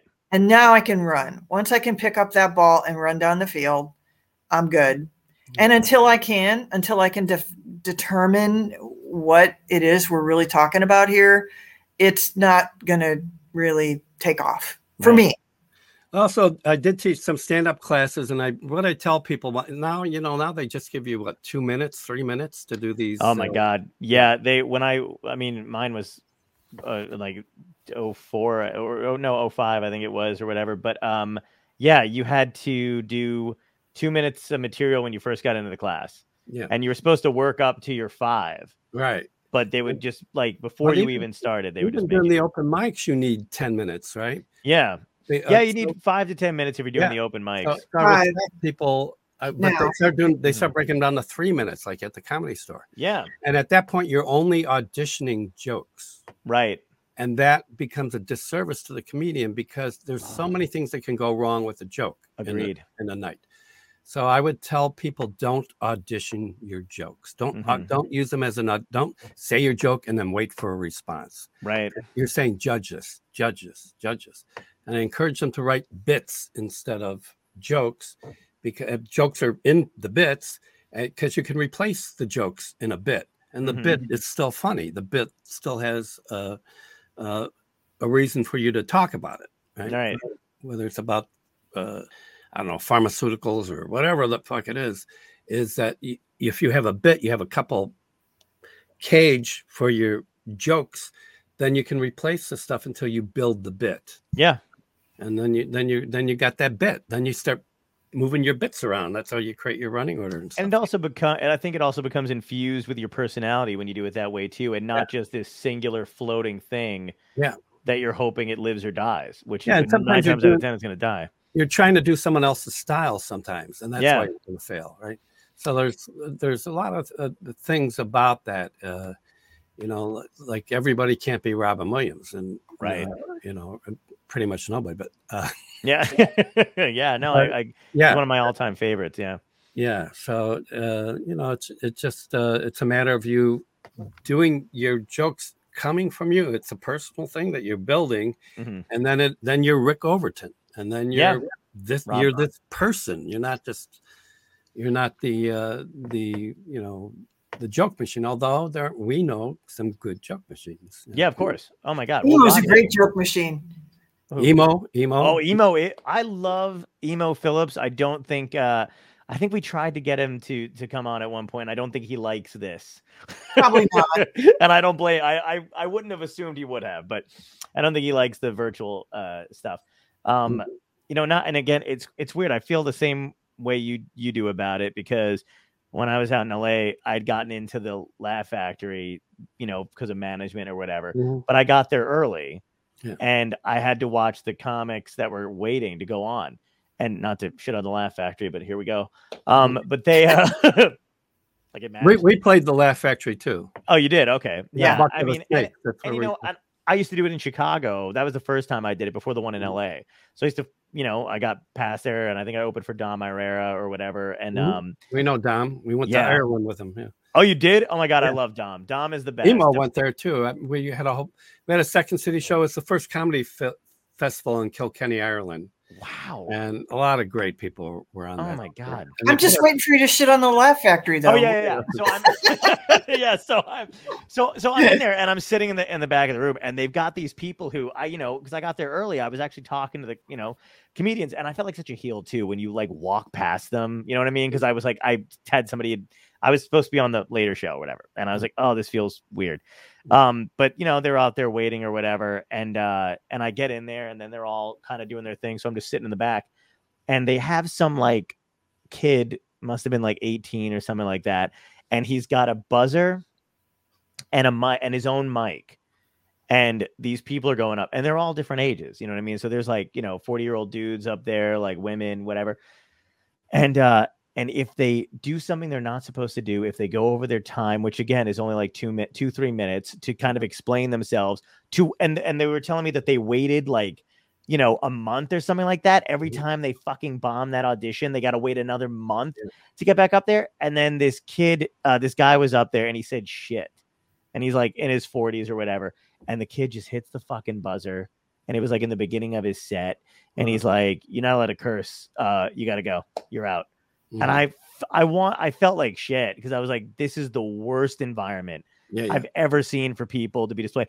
And also so degrading to be that to be, you know, to be old for to be an older dude and to be told by some fucking kid that you can't say shit in your at you know it's it's so confusing and so just it, it felt horrible and i uh i hated going up the Yeah. next night it wasn't so, it wasn't another club that i had frequented because i was like that's a really shitty way to treat people Yeah. and then to treat other entertainers and I, yeah that's when the liked it. brand becomes more important than anything else it's like uh when we started you did even as a brand new comic, you did you got a 10 minute spot. hmm If you bombed, you just bombed. Maybe Sure. you you you you come back. Uh, but you got really the development time. Yeah. So that when you came back, you redid it, and you came back and you redid it, and finally you got good at ten minutes, real fast. Right. Are you already on board to be an act, right? Because you, you at the beginning of the show, you might have a two 10 minute guys, and then the twenty minute guy, and then the, the headliner, right? Right. So you got to develop things faster. Emo was in that environment. Uh, you know, everybody come. At first pl- club I played at, the guy, the hosts were Tom Dreesen and um, what's his, Oh, Tom. uh, his buddy, the guy that uh, Tim and Tom. So Tim Okay. Reid. Oh yeah. So and, and they gave you ten minutes, and you got to you got to develop, and uh, it was like uh, everybody that went through there seemed to be on stage with me later on when I started playing professionally. They're around. They're they're Yeah. yeah, they're around. And the ones that didn't maybe established a home spot where they can uh, run comedy shows and do their uh, be the MC and do their their act, and uh, th- th- you know de- develop more organically than it Right. does now. Also, comedians seem to get along better with uh, improv people back in the day than they do now. I don't know Mhm. why there's a, a rift in particular, but uh, it seemed like you guys were all meshed together. You were performing at comedy clubs. We're doing know- better stuff too because we were doing it like a comic. Right. So uh, we doing the same. We could talk about the same thing about Yeah. this and this and this. And uh, once they started branding the the workshops with IO or this is this style, this is our dojo. We do improv this way, and this is our Oh, dojo. yeah. We do this, and everyone else is our enemy. There, it's it's a messed up system. And It that's why I call it comedy plantations because you get locked into one church forever. Yep. right? Or for as Yeah, and it could you- be the answer really to why you feel like the the co- the comics now and the improv people don't like each other because it's almost like that thing where like because improv people go to school, right? And you say you didn't and most people don't, you know, you you did but Right. you're like the only one. It's like it's that kind of oh, you went to Yale, huh? You know, I'm not it just has that feeling to it though. it Like, does. Yeah. it's this weird sort of i will say and exactly what jeff is talking about with the plantations and stuff there is a feeling to me sometimes in the improv community of real preciousness hmm of you know it's like Well, because student- and it, it, it's not necessarily a bad thing that but it's this because it's because it's supposed to be about yes and Yeah. you know and and and this your your team and all this stuff and now they're using it for corporate stuff too because it's about team and team building Oh God. i think it does get this preciousness to it that is a little Well, the treat other thing is that it's students that are watching your shows every night. Hmm It's other students that are watching your shows. So you don't get that thing, that hardcore thing of I have to entertain a public audience. Right. So Yeah, this is like, open mics "Wow, that's so nice. It's like, no, you have you have to go step in the fire. Right. And that's I think that was the difference. I mean, Overton's a great improviser. Yes. Okay. Robin was a great improviser and Mhm. stand up. Jim Carrey is a great improviser and stand up. It's so it's like uh, you know, it's Yeah, it is. It is weird. Those three, when you talk about those three, even Charles Fleischer, we just had him on Yeah. too, and he's a he's a very loose guy on stage and Yeah, stuff yeah. like that, and a great improviser. and And uh, monads. yes, he. Oh my God, yeah, he did. He still talk. It, it's crazy. He t- he texts me every day something something different or some kind of uh, how it's all connected. Um, he was excited too because I'm turning 37 in a couple weeks, and he was just like, "Moleeds." Mhm. I was like, oh. Um but uh yeah it's it's weird. I feel like when i when i've talked to improv guys now they have somewhat of a disdain for what robin did or jim carrey you know what i mean? Or like even whatever. And i find that so odd because i think those guys are very freeing. Even when i watched you guys all of you on stage at the same time perform it didn't feel stru- like it didn't feel like the kind of structure that i've seen my friends go through with their improv team it seems to suck the life out of it which is a It's a- shame well, that's because they they do take their dojo structures and that's what they move on. when improvisation actually is a practice. It Right. really is more like a martial art. So uh, there's actual practice in it on how I engage, what I'm looking at, what how I deconstruct, just like you do in comedy. You deconstruct a whole world through a bit, Mhm, and it's the same thing. It's the same physical practice, mhm. and that's what those guys like. That's what Carrey and these guys learn. That's what I learned, and that's that becomes the thing. And it's not just from classes; it's classes and experience in clubs, live experience. Yeah, and the live experience part teaches you that the audience is the other player. Yeah. And I think a lot of and and I've never heard that said to me in an improv school. Right. And that's the one of the first things I learned is you know, I didn't have much training y- coming into Second City. Mhm. We were just a comedy group and we met twice a week for 2 hours each time and each time we got together we worked on one game for 2 hours and then the next time we worked on a different one and then we opened for everybody and it was like it was trial by fire in terms of if you were good at it or not that's how i started just like it's either funny or it isn't actually when i was in college you know i was a theater major and all that and i was doing drama and comedy and Mhm. i made a conscious decision in my junior year because i was doing um, whatever i was asked to do but when i was doing drama i never felt right i felt I didn't know if it was getting over. I didn't know if it was shitty or good. I didn't know. I, I could not tell. Right. And uh, and but I was good at comedy. I've always been good at comedy. I was the class clown as a kid, and Yeah, um, uh, I once skipped all the way home for three blocks like Jerry Lewis like, as a child. So anyway, uh, You yeah, feedback. yeah. I just yeah, I I switched to comedy because you either get a laugh or you don't. Yep. No, if you're getting over. Right. and I I never looked back. And now, weirdly enough, I do drama in movies. Yeah. Well, I was going to say you worked with Meryl Streep, I did. So did Jeff. and you both, yeah, you both worked with Meryl, Meryl Streep. Do your improv skills? Do you ever feel like, um, because you know you've got your script, and I don't know how loose whoever that was directing or whatever makes it feel. but- Soderbergh. Soderbergh. Does it coming from those backgrounds? Do you have to fight the instinct to do it, or does No. your drama There- you don't? Meryl's improvising too, and Okay, so, great. So was uh, Jamie? Cromwell. Jamie Cromwell. They're Mm. both improvising. They know they're. I mean, they're gonna they're gonna say the lines, right? Right. But to make the scene work, to make it fresh that day, there is a certain amount of improvisation in there. in So- the in the in the words or in the, And- what you're doing? in the in the when you start filming. okay. Oh wow. So, and that's almost every movie I've been in.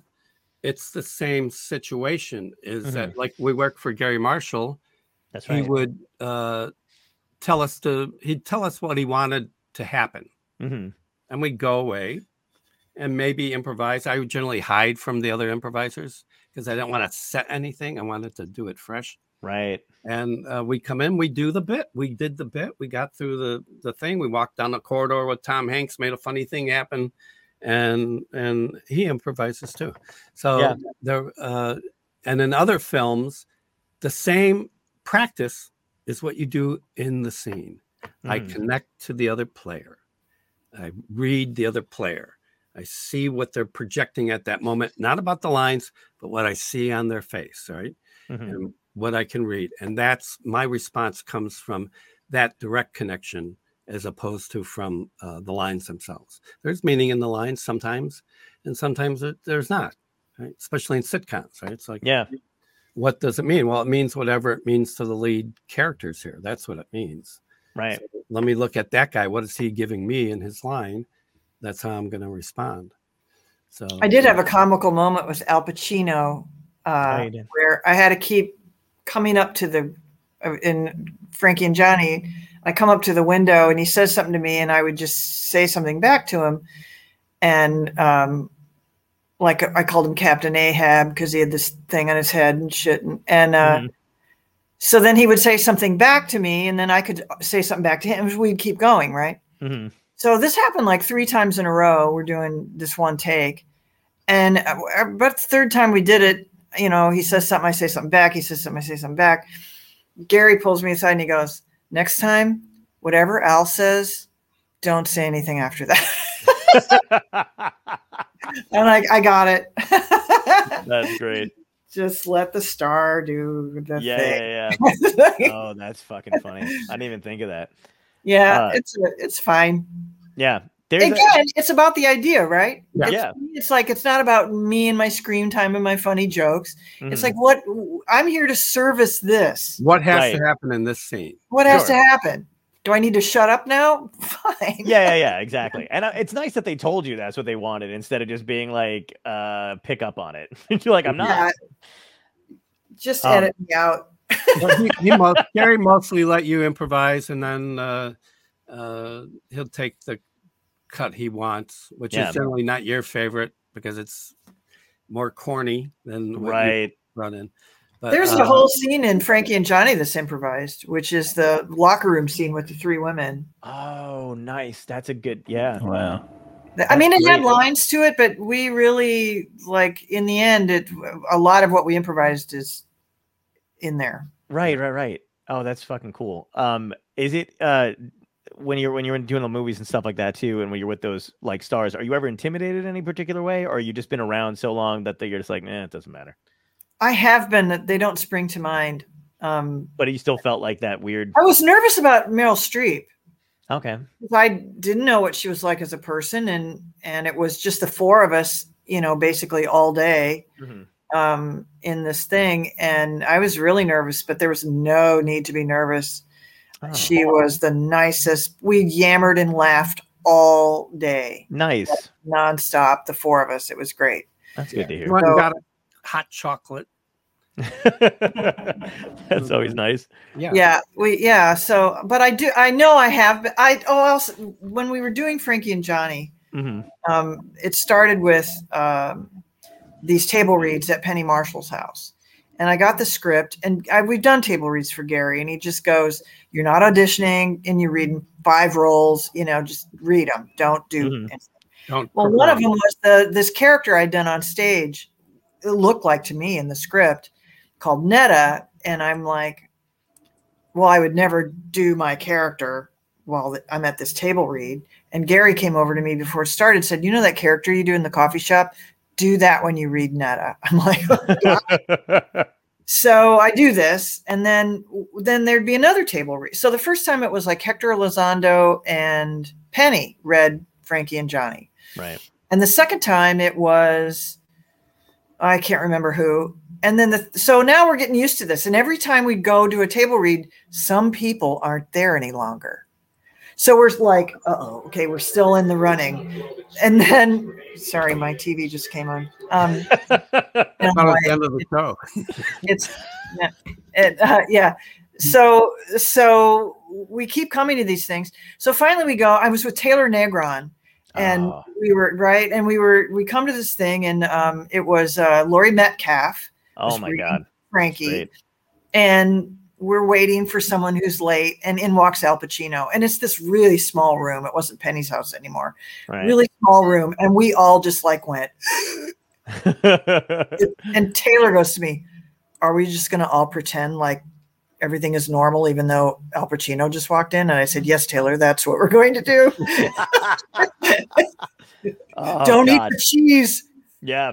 Don't eat any cheese. You'll have It's- crackers on your lips. Don't. It's yeah, it's so weird. Like, cause I've I've been in you know in a situation you know where you're just kind of like, do they want to be treated like a normal person? They want you to acknowledge that you know who they are.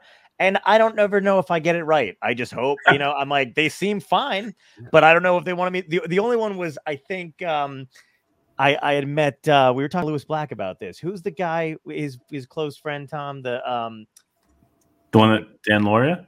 No, no, no, no. The one, one? who was um uh on uh Bosom Buddies, the not Balki other guy, Cousin Larry? cousin Larry, who, whoever. Yeah, I, I I do this.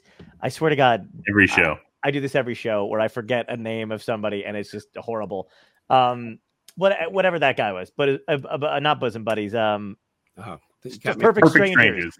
Balki, cousin Larry. Uh, I love Perfect Strangers too. I can't think of his name. Anyway, with Lewis Black. Lewis Black's telling a story about him, and I was like, I met him on the street once, coming out of an audition. I was in an audition. He was coming out of an audition, and I knew who he was, and I didn't know what to say. And I was walking up to him, and I chickened out, and I just asked him for directions, and then he was like, "Sure." Uh, like in the right direction. I was like, yeah, if I go up 35th and I make a left, and he was just like, and in my head, I was like, I wonder if he was like, this stupid fucking kid has no idea who I am, or and I was like, Yeah. wait, and I was like, and you're cool, and I just left. And I did it. Mark Lynn Baker, by the way. Mark Linn-Baker, thank you. That's it. I did it to uh, one of the guys on Friends. Uh, Uh, no, Matthew Perry, Matt LeBlanc, Matt. Matt, No, no, Matthew not Perry. Matt. Matt. It was Perry. He It's came Perry. to see an improv show I was in, Oh, nice. and and uh, he came up to me afterwards, and he said that was great. And I don't watch television, right? hmm You know, that, I don't watch the sitcoms anyway. And I said, "Oh, thank you. Are you a player?" And he just gave me the disgusted look and then walked away. But- Oh my god, that's mostly. I'm not intimidated because the people I was playing with early on were really funny human beings who I Yeah. respect, and a lot of them become stars, right? right. And I figure if when I'm cast, I'm there, right? So I don't, uh, I don't. Uh, Yeah, you're already in- you already up to anybody. I just introduce myself, and if we start talking about stuff later on, maybe I'll go, "Yeah, I loved you, and this that was just great." you Right. know? Well, because you the, the guys that you've had at Fanatic Salon, I mean, you've had uh George Wendt's been there, his Yeah. wife Bernadette's been there, Conan was there at one point. I think I saw I photos. of directed Conan. Bernadette in the first thing she ever did Oh my god. back in Chicago. Yeah, Used they my- go way back. Use my Yeah, GI Conan Bill. used to play with John Stark's group. They're all old buddies. Yeah. Okay, And that's so- right. That makes sense. So Conan played with them at least three times at the Yeah, finale. and also the woman from Friends was in oh, there. Fee, uh, um, Lisa um, Kudrow. Lisa Kudrow, Kudrow. yeah. Kudrow, yeah. yeah, she played too. Yeah. Hilarious. Because she and Conan started together, right, at Second City. Well, they were all in the they're- actual Transformers. Groundlings, Oh, the And they- Transformer. but that's they were in the Groundlings. those- Groundlings. Okay. Uh, but uh, uh, Conan did a show in Chicago with Odenkirk and a bunch of other guys, and he would come to our show at the ETC. So, Wow. uh, you know that that stuff happens too because you're playing at the same time, kind of in the same uh, level. The Steppenwolf people used to come to our shows, Malkovich and those guys, and we we go to their shows. hmm And so it's it uh, it Yeah, I becomes knew less- Laurie Metcalf as an audience member. yeah. Wow. So it becomes less of a. uh, Yeah, I was watching a show I did called We Pollock, I Pollock. Uh-huh. And at the end of the show, I'm looking at a tape of it, old tape of it, years ago. Mhm. And at the end of the show, I would take these white socks and make people Pollocks by bouncing the white socks off their heads.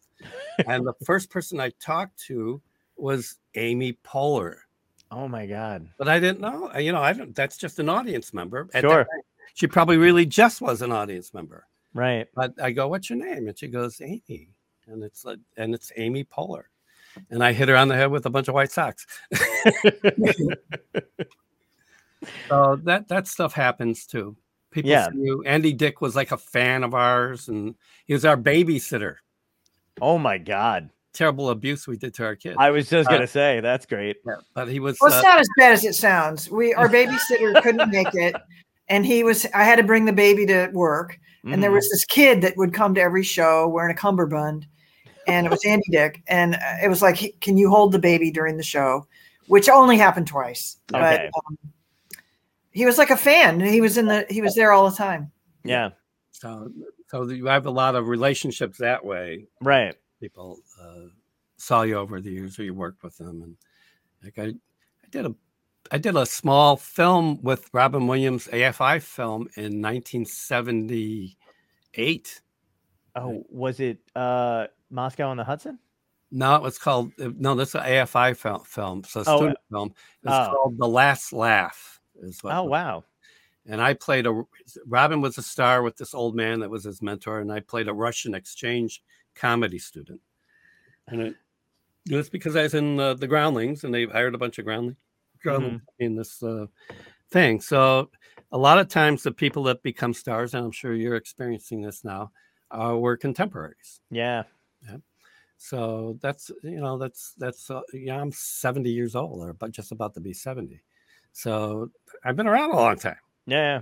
So I worked with Michael Nesmith, and in fact, the thing I worked on Michael Nesmith with the um, the Monad guy took that uh, part over. What- What's Oh his, my what's his name?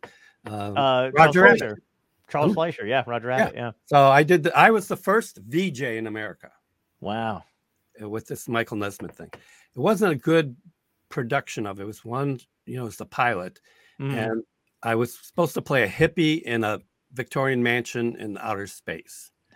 But one of the producers came in and she thought I was cute, so they put me in a nice red cowboy suit with a red hat, Mhm. and it killed it for me. I, I just was, Yeah. you know what. And then uh, they did the pilot. They rejected me in the pilot, and then Fleischer did the show. Wow. And he was a hippie from a, you know, they let Right. that, right? Yeah. So uh, I I saw Fleischer first in the seventies, of course, because I was Mm-hmm. uh, doing the clubs around L.A. before I went back to Chicago, and uh, that those were the guys that you saw. It was uh, him and the guy from uh, Seinfeld, rushes in the door all the time, Oh, uh, Michael Richards, Michael Richards. So he was Yeah. always there playing with his uh, uh, Army Men. boulders, yeah, on Oh, stage. yeah.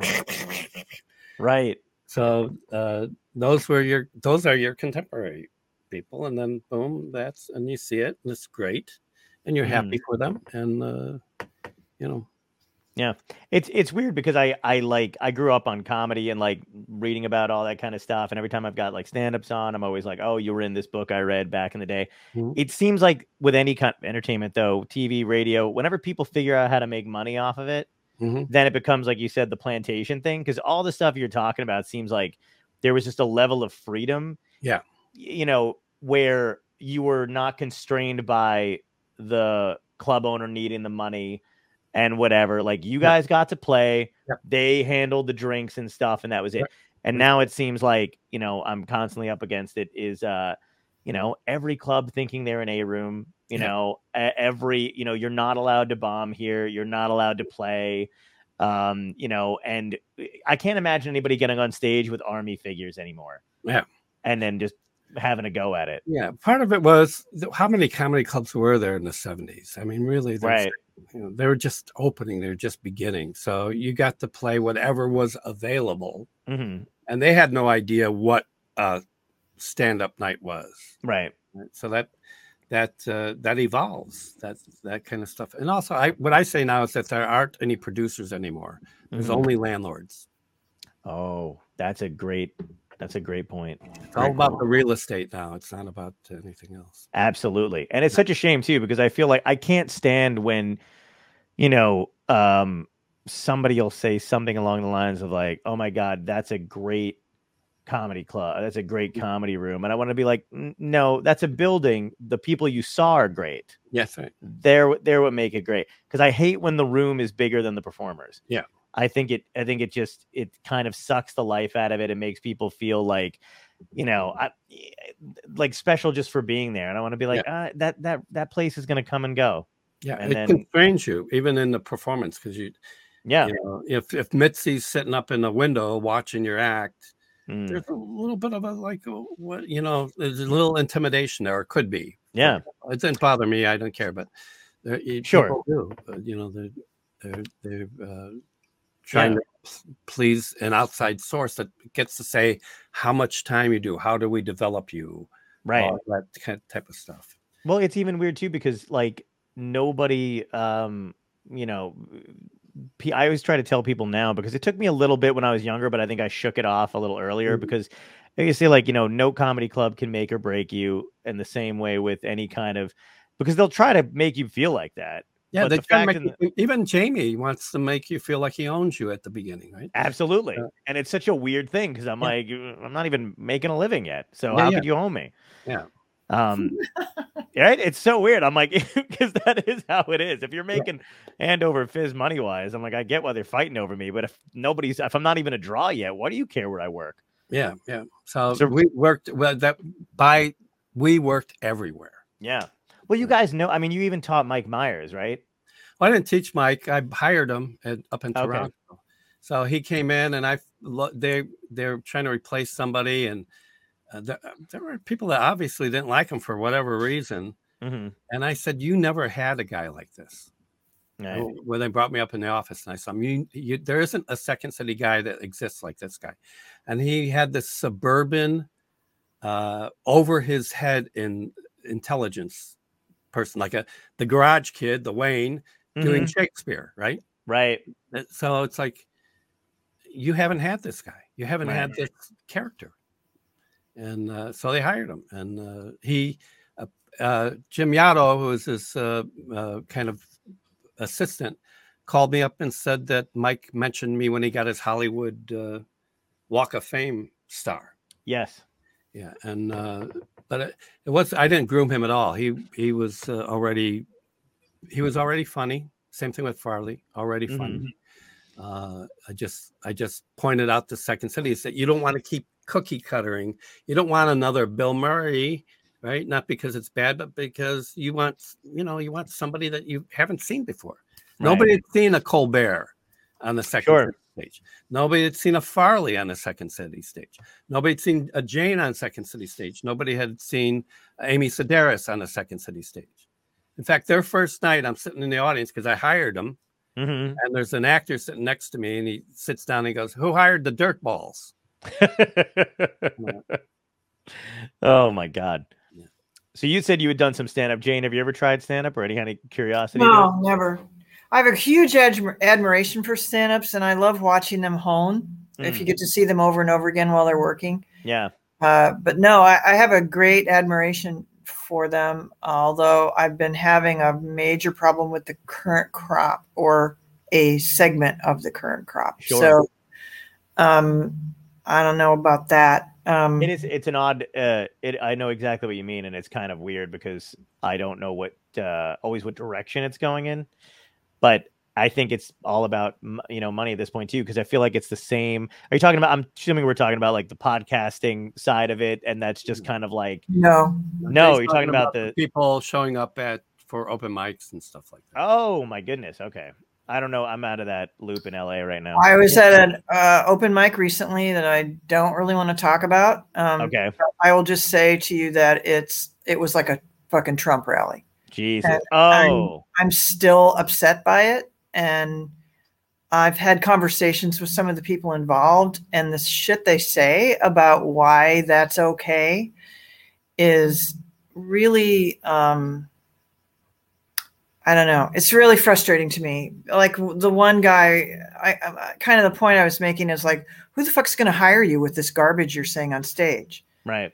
And he points to some guy who's actually making money saying that garbage on stage like oh well so like there's one been like one break. It's like the odds thing that jeff was talking about earlier right? Like you're going to be the next guy that breaks because nobody wants to hire. And he this made me crazy. He started this whole speech about i don't need hollywood you know and he talked about that thing like i can do there's all these platforms oh i don't need hollywood to be in my gate and i'm like I walked away, but Mhm. it's like you don't know you're talking to a person who has spent her life fighting gatekeepers. Yeah. I'm on your side. Right. I think you're right. I don't think anybody should stop you from doing what you're doing. Yeah. Really, I think, you know, like, you know why you're here tonight? Because I have a comedy club. Right. Because I wouldn't let anyone stop me from doing what I do. hmm So don't all but what you're saying basically is Hollywood, I'm a drop in the bucket of Hollywood. Right. I don't need Hollywood. Okay, you're right. But now you're just in it. Now instead of being a drop in the ocean, you're a drop in all fucking seven seas, dude. Like, what the fuck? Are you crazy? Good point. Yeah. The one thing he said to me was, um, "No, tel- television's over," and it made me like go, "Really?" Because pretty much wherever I go, when people don't know what to talk about, they talk about what they're watching on television, don't they? I mean, an occasional podcast, I guess people Right. might bring up, but that's it. No one's Yeah. talking about live streaming, blah blah blah, or you know what I mean. They don't. Right. So, yeah, I mean, you know, let's. I, I, I, yeah, I'm. You can see that I have. a- yeah. I'm I'm impressed that you're still going to the open mics to check. I haven't been to an open mic to check out any like I it's such a shame because sometimes I go, do I even like stand up? Because I'm like I never go to hang out at any of the places. Oh, we're the same way with improv. I don't go see Oh. anybody's improv show. yeah, yeah. I don't. No, none of us do. None of us do. None of us weird, improvise right? people. No, we don't go. Well, if somebody invites me, I'll give it a go. Yeah, yeah. If I'm in, if I go to see a friend, like, yeah, I think the last last open mic I went to, obviously pre-COVID, was because a friend was like, it was funny. It was a friend who had come from LA, moved to LA, and she was like, "I'm doing Dangerfields," and she was really excited about it. But I didn't want to be like, uh, "It's it's all right." Like, so I was like, "Oh, okay, cool." And then I had to go down there, and the guy who was running the thing was such a fucking asshole. He's actually running the comic strip now, which means I'm not going there anytime soon. Mhm. Um, but uh, yeah, he was like he was a independent producer at Dangerfields, which obviously closed. Um, but uh, and he was just a piece of shit. And he was like doing shots at the bar, running this show. He had a scam going. You know, every comic had to bring like 15 people. Yeah, know? bringers they call them, right? Yeah, yeah, exactly. Horrible. Um, And the then comics he go, was- "Is it a bringer?" yeah. Oh Because they can't get anybody to come and see them. No. Either. and how do you even develop when it's a bringer show? Because you're worried about your Yeah. friends who've come to see you a million times. If you don't have new material, they're never going to come back. If you can't work on your new material because you're only doing bringers, you know, it's like uh, you're you don't you don't develop that way. It's terrible. Yeah, and for the club, it's just about selling the damn drinks. So what the fuck? And you you're know? not Yeah, really so a that- producer because you're not putting together a show. Dude oh my god i can't even tell you how happy i am to hear you say that Yeah. because it's really upsetting to me that like i feel like a lot of these clubs waive all rights to getting asses in the seats Yeah. and i'm like well then how could you just have the same seven fucking comedians cycled in and out you know who people are gonna get tired of seeing it Yeah. it's The insane. amazing thing to me uh, on the heartening side of all this is how Mhm. many really good people there are out there.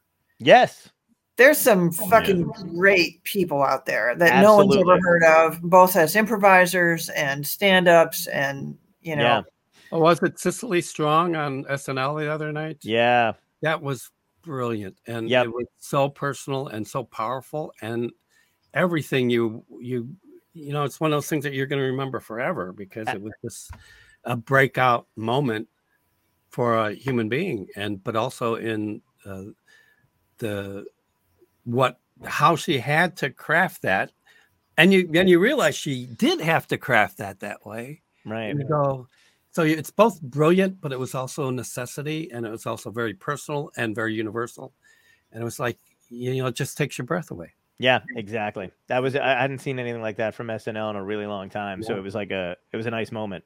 yeah I also happen to be watching it live, which I never do. I always catch it that's her later. colbert moment that's Yes. her colbert moment Yeah, good point.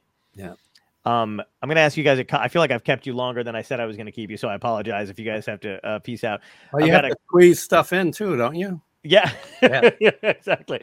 Um, but I've got uh, I got a couple more questions. Um, just in general. Uh, one before I ask the main two is your writing styles, because you guys have come up together, work together, work with improvisers and stuff like that too. Are they are they completely different in terms of like, do you feed off your improvisational skills? Because you both, like you said, you both come from different kind of uh, areas in that respect. But when you're writing, does that flip? Does it change? Do you kind of work with? i i think jane is crafts more than i do in a great way i mean her stuff is brilliant Mhm. uh and but she sticks she has her thing that she's trying to draw on and she doesn't present it until it's absolutely what she wants and absolutely perfect and it's Nice. i and i have add I build tables, yeah Okay, I just- wow. I need- tables with really fancy legs. i leave big holes in what i'm doing Okay. So if you look at my scripts there's just big holes and it's like this happens this happens and when i do it it's just going to be me filling the hole that night Right. so um, But then that's also probably how you guys complement each other if you're working together. One fills in the other.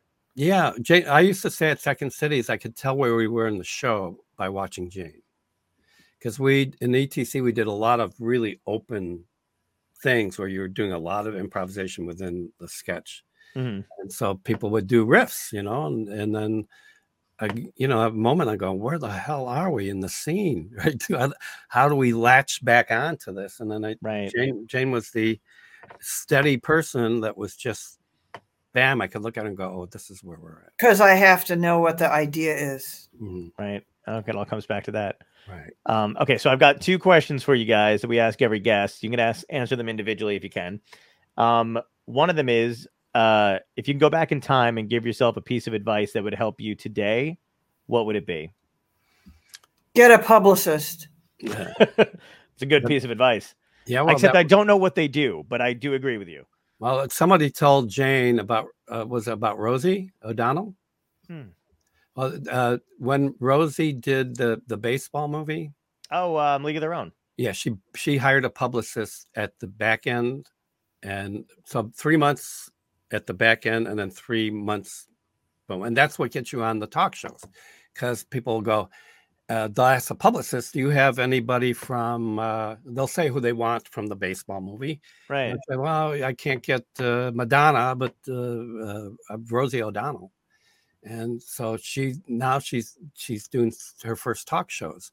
So basically, what they said was, you're taking that money that you made on that first movie, and you're investing in a publicist so you could get your second movie. Wow. And that was really good business advice. A lot of people know, know that. I didn't know that. I but wish I'd paid attention at the time. Right. And for me, it would be just what we just talked about a little while ago. If somebody's complimenting you or doing something, don't challenge them. Just accept it. yeah. Just let nod. them let them be full of shit. Say thank you. Yeah. Thank you so much. Oh, that's good to hear. Can I tell you something? I won't tell you who it is. I'll maybe after if you guys hang out for like a couple of seconds in the back, whatever. But there is somebody that I'm close with now, and I've been on their show several times who thought I was on their previous TV show, Mhm. and I've never corrected them. Yeah. And every time they introduce me when I'm on the show, they mention the last show that I that that was on with them. I have never been on it. I don't think I've ever seen it. but I but they just say it and it's now a credit and I've never corrected anybody. Hopefully, hopefully they'll never watch this podcast. yeah, I hope I'll edit it out. Jane Uh, like yeah. too. Her hiring at Second City, the producer had thought she was somebody else's roommate. Yeah, that was a really weird thing when I was auditioning, and I was mm. again, I was very nervous, right? Yeah. I'm I'm on stage, and Joyce Sloane said to somebody, "This is Jane Jane Morris." She no, she goes, "This is Jane, and she is so and so's roommate." And I'm like, mm. "No, no, I'm Jane Morris, and I've never, I don't know who that is." right. but it didn't stop there because then I got called back and I was again literally on stage. And now she's actually walking through the house with Del during my audition. And I hear her say, That's Jane. She's Mike's roommate. And I'm like, No, no, again, I'm not. right. So for all I know, they just hired me because I was somebody's roommate. And Oh, that's so but they did like me there. So Yeah. If it's a if it's a positive thing and it's not too egregious, I do kind of go like I'm just gonna go with this for right now, and mm-hmm. maybe I'll correct them if I know them later. no idea what she was talking about. Yeah. It's so because I sometimes I feel bad. Sometimes it's actually such a nice thing that I'm like, that's a better memory than the memory we actually have together. I'm gonna let you keep that one. Yeah. Like That's I'm doing nice them a favor. Yeah, right. It's it's Often introduce me and have a story about us together that I don't know or remember or anything. yeah. That's the funny thing too, especially with comedians. I feel like they're they're they're like they're so ego driven and they also are conscious enough to try to come down off their ego Mhm. that Yeah. you can literally go up to any comic and go, "You were uh, this and we were here," and they'll go, "Fuck, yes, you're right. We were there together," and you know whatever, and you're just like, I "Oh, find this- comics both uh, ego and a, a, a really uh, a sensitivity and a vulnerability too. I agree." And I think that always kind of fights with each Uh, other, which so is it's not- why they're like, Absolutely. so. It's not. Uh, it's not Yeah. narcissism "No, because there's there's that uh, that open side to it. We've Yeah. met comedians that are narcissists, right? sure, And and you know nobody likes them, right? But Yeah. uh, the, but mostly there's uh there's a real humanness underneath, and it's absolutely." the struggle of being a stand-up is a, it's, a tremendous struggle. It is. And the ego, I think, kind of comes into play. Like, again, like you were saying, like there's a sensitivity and stuff. You always try to balance that out, and keep it in check. The ego comes from trying to figure out your self worth in an industry that's constantly telling you you should work for free. That's right. So you're like, so you, you know, you got to build that up enough to be like, I'm worth more than that. But Yeah, yeah. also, you're fighting your natural vulnerability and, and kind of Yeah. wanting to connect That's right. Yeah. it's it's a weird thing. Um, uh, so the last question I have is, uh, what had to end in your life, good or bad, that led you to where you are right now? Um, for me, honestly, it was it was kind of twofold. I had a notion that I was we were going to do when we had this com- the comedy club that I started with. Um, I, I had this notion we were going to do plays, and we tried, and it was a disaster. Mhm. Uh, St. Nicholas Theater was right around the corner from us. St. Nicholas was where David Mamet started. Mhm. He was there in residence doing, you know, like there was no way. So I started doing our own our own thing, and then yeah, and then go, going from there to to Second City was. I I said said to the people at my little comedy club, don't let me get sucked into there. Like, don't mm-hmm. let me not see you guys anymore and hang out with you guys anymore because I'm not at Second City. I know that happens to people. It's like some vortex, Right. and it was instant. Wow. In the vortex, boom. I, I, I rarely saw those people anymore. Yeah, I didn't. My friends too, but they were dangerous people, and I didn't know they were dangerous people. but I think for me, it's like not being alone was the big kind of uh, transition. I I tended to fade like completely, Hmm. uh, and uh, just shut down uh, if, uh, in periods where I didn't have anybody around me. So, uh, so in a way, Jane pulled me out. Literally, Ni- his his door at that point and to his apartment, the hinges were off. So when you opened it, it just fell in like a drawbridge. Then you pick it up and lock it, and then. oh my God, that's great. But that was in between a real successful time and then getting the second city and being the outsider there. Right. while. And when you're when you're the outsider, then it's like you're you're not making any uh, headway at all. And Sure. For some reason, uh, Jane coming along and uh, teaming up with me was just it changed everything. Changed the way people treated me.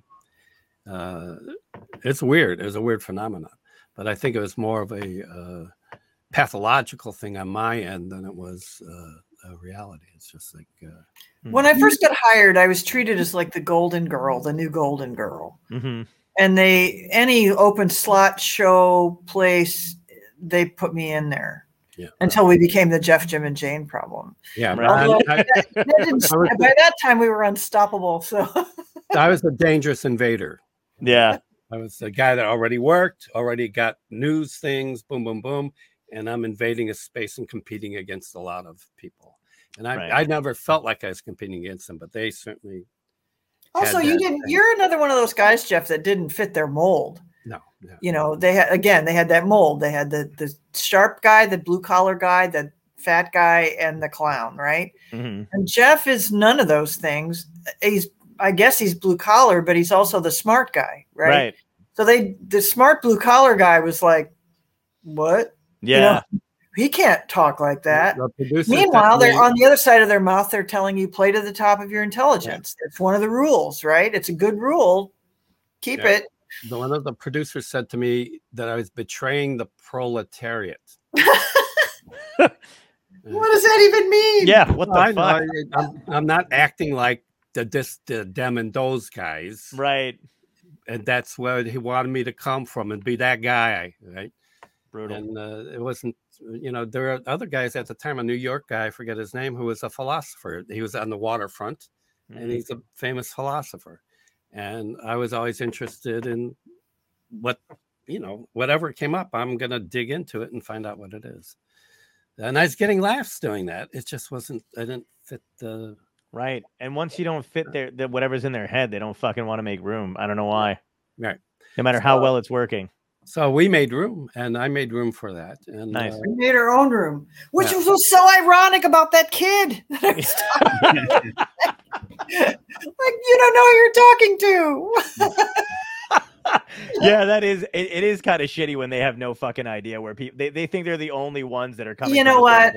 it's forgivable because I was that kid too, Yeah. and and you know, it is forgivable. But and uh, it's frustrating though when you're old and you're just an old lady, you know, that they're talking to. It, it's pretty Right. depressing. It doesn't even. ma- I feel like it doesn't even. I mean, I, I don't. I don't consider. You know, I'm like I said, I'm gonna be 37 in a couple weeks or whatever. But there's still people that don't give a fuck. Like, I used to be that guy in high school with my friends, and if they didn't understand who, you know, Jack Benny was, I'd be like, the fuck. Like, that's all they're doing. Like, so I love, you know, Zach Galifianakis, who I love, right? He's great Yeah. or whatever. But he did this sketch on Comedy Central at the time where he was talking about physical humor and he Mhm. fell down a hill.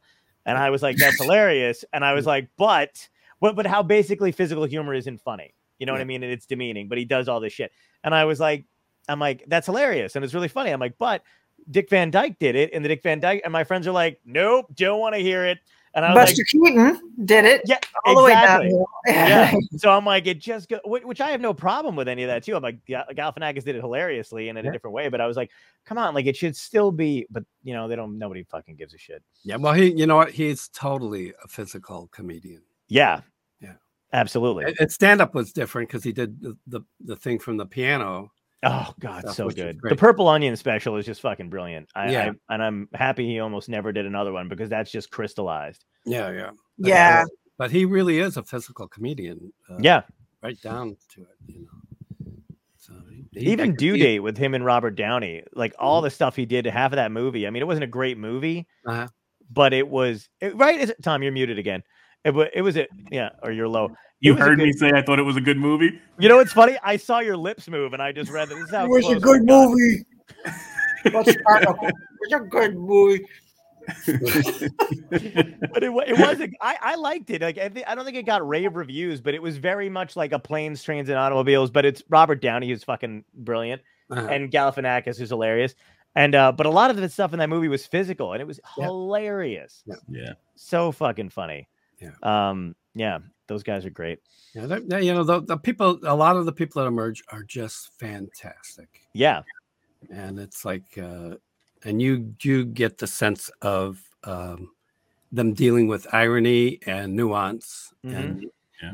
and you go no that's so that's what makes them different is is the nuance and not the style right Right. it's the fact that they're aware of what the, what their style is and how they're playing it and how they how they uh, uh interpret scripts through it Right.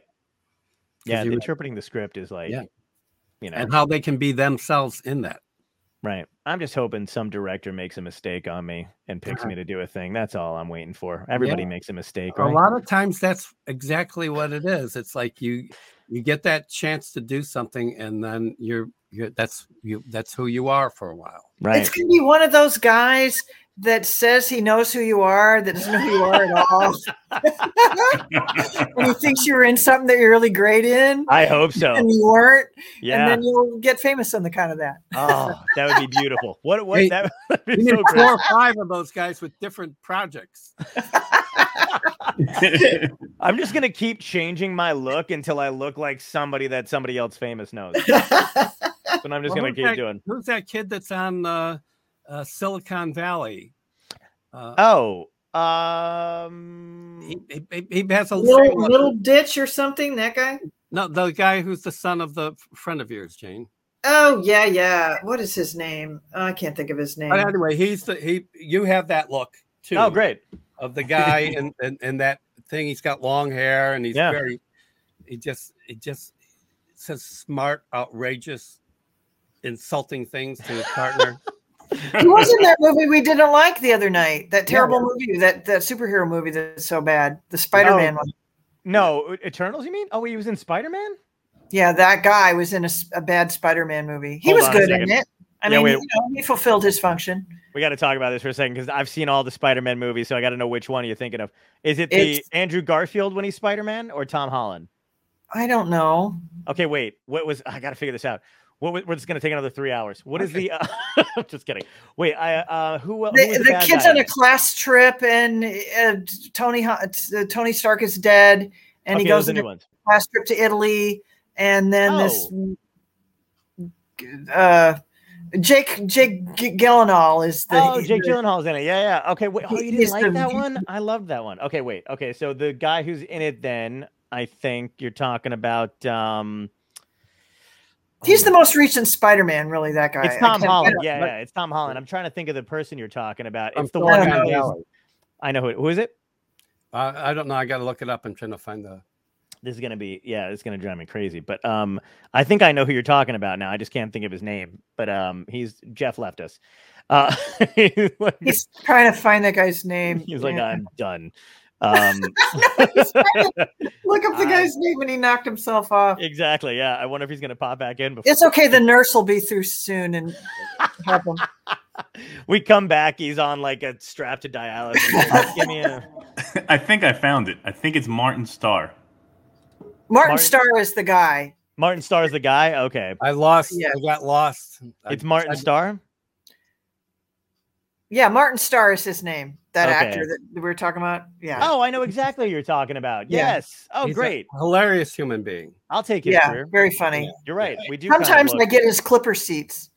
Oh wow, that's very nice. And we still don't know his name. Isn't that a shame? If I get if I get something that was meant for him, I will also give you my Clipper seats okay, good. Because I can't. I want to go to the game Sunday. They're playing the Bulls. And Oh, okay. Yeah, let me work. Let me let me get let me get into a movie real quick. Uh, um, but thank you. Seriously, you could. I love you guys so much. So thank you for coming on and doing this. And uh, I hope you had a been good a pleasure.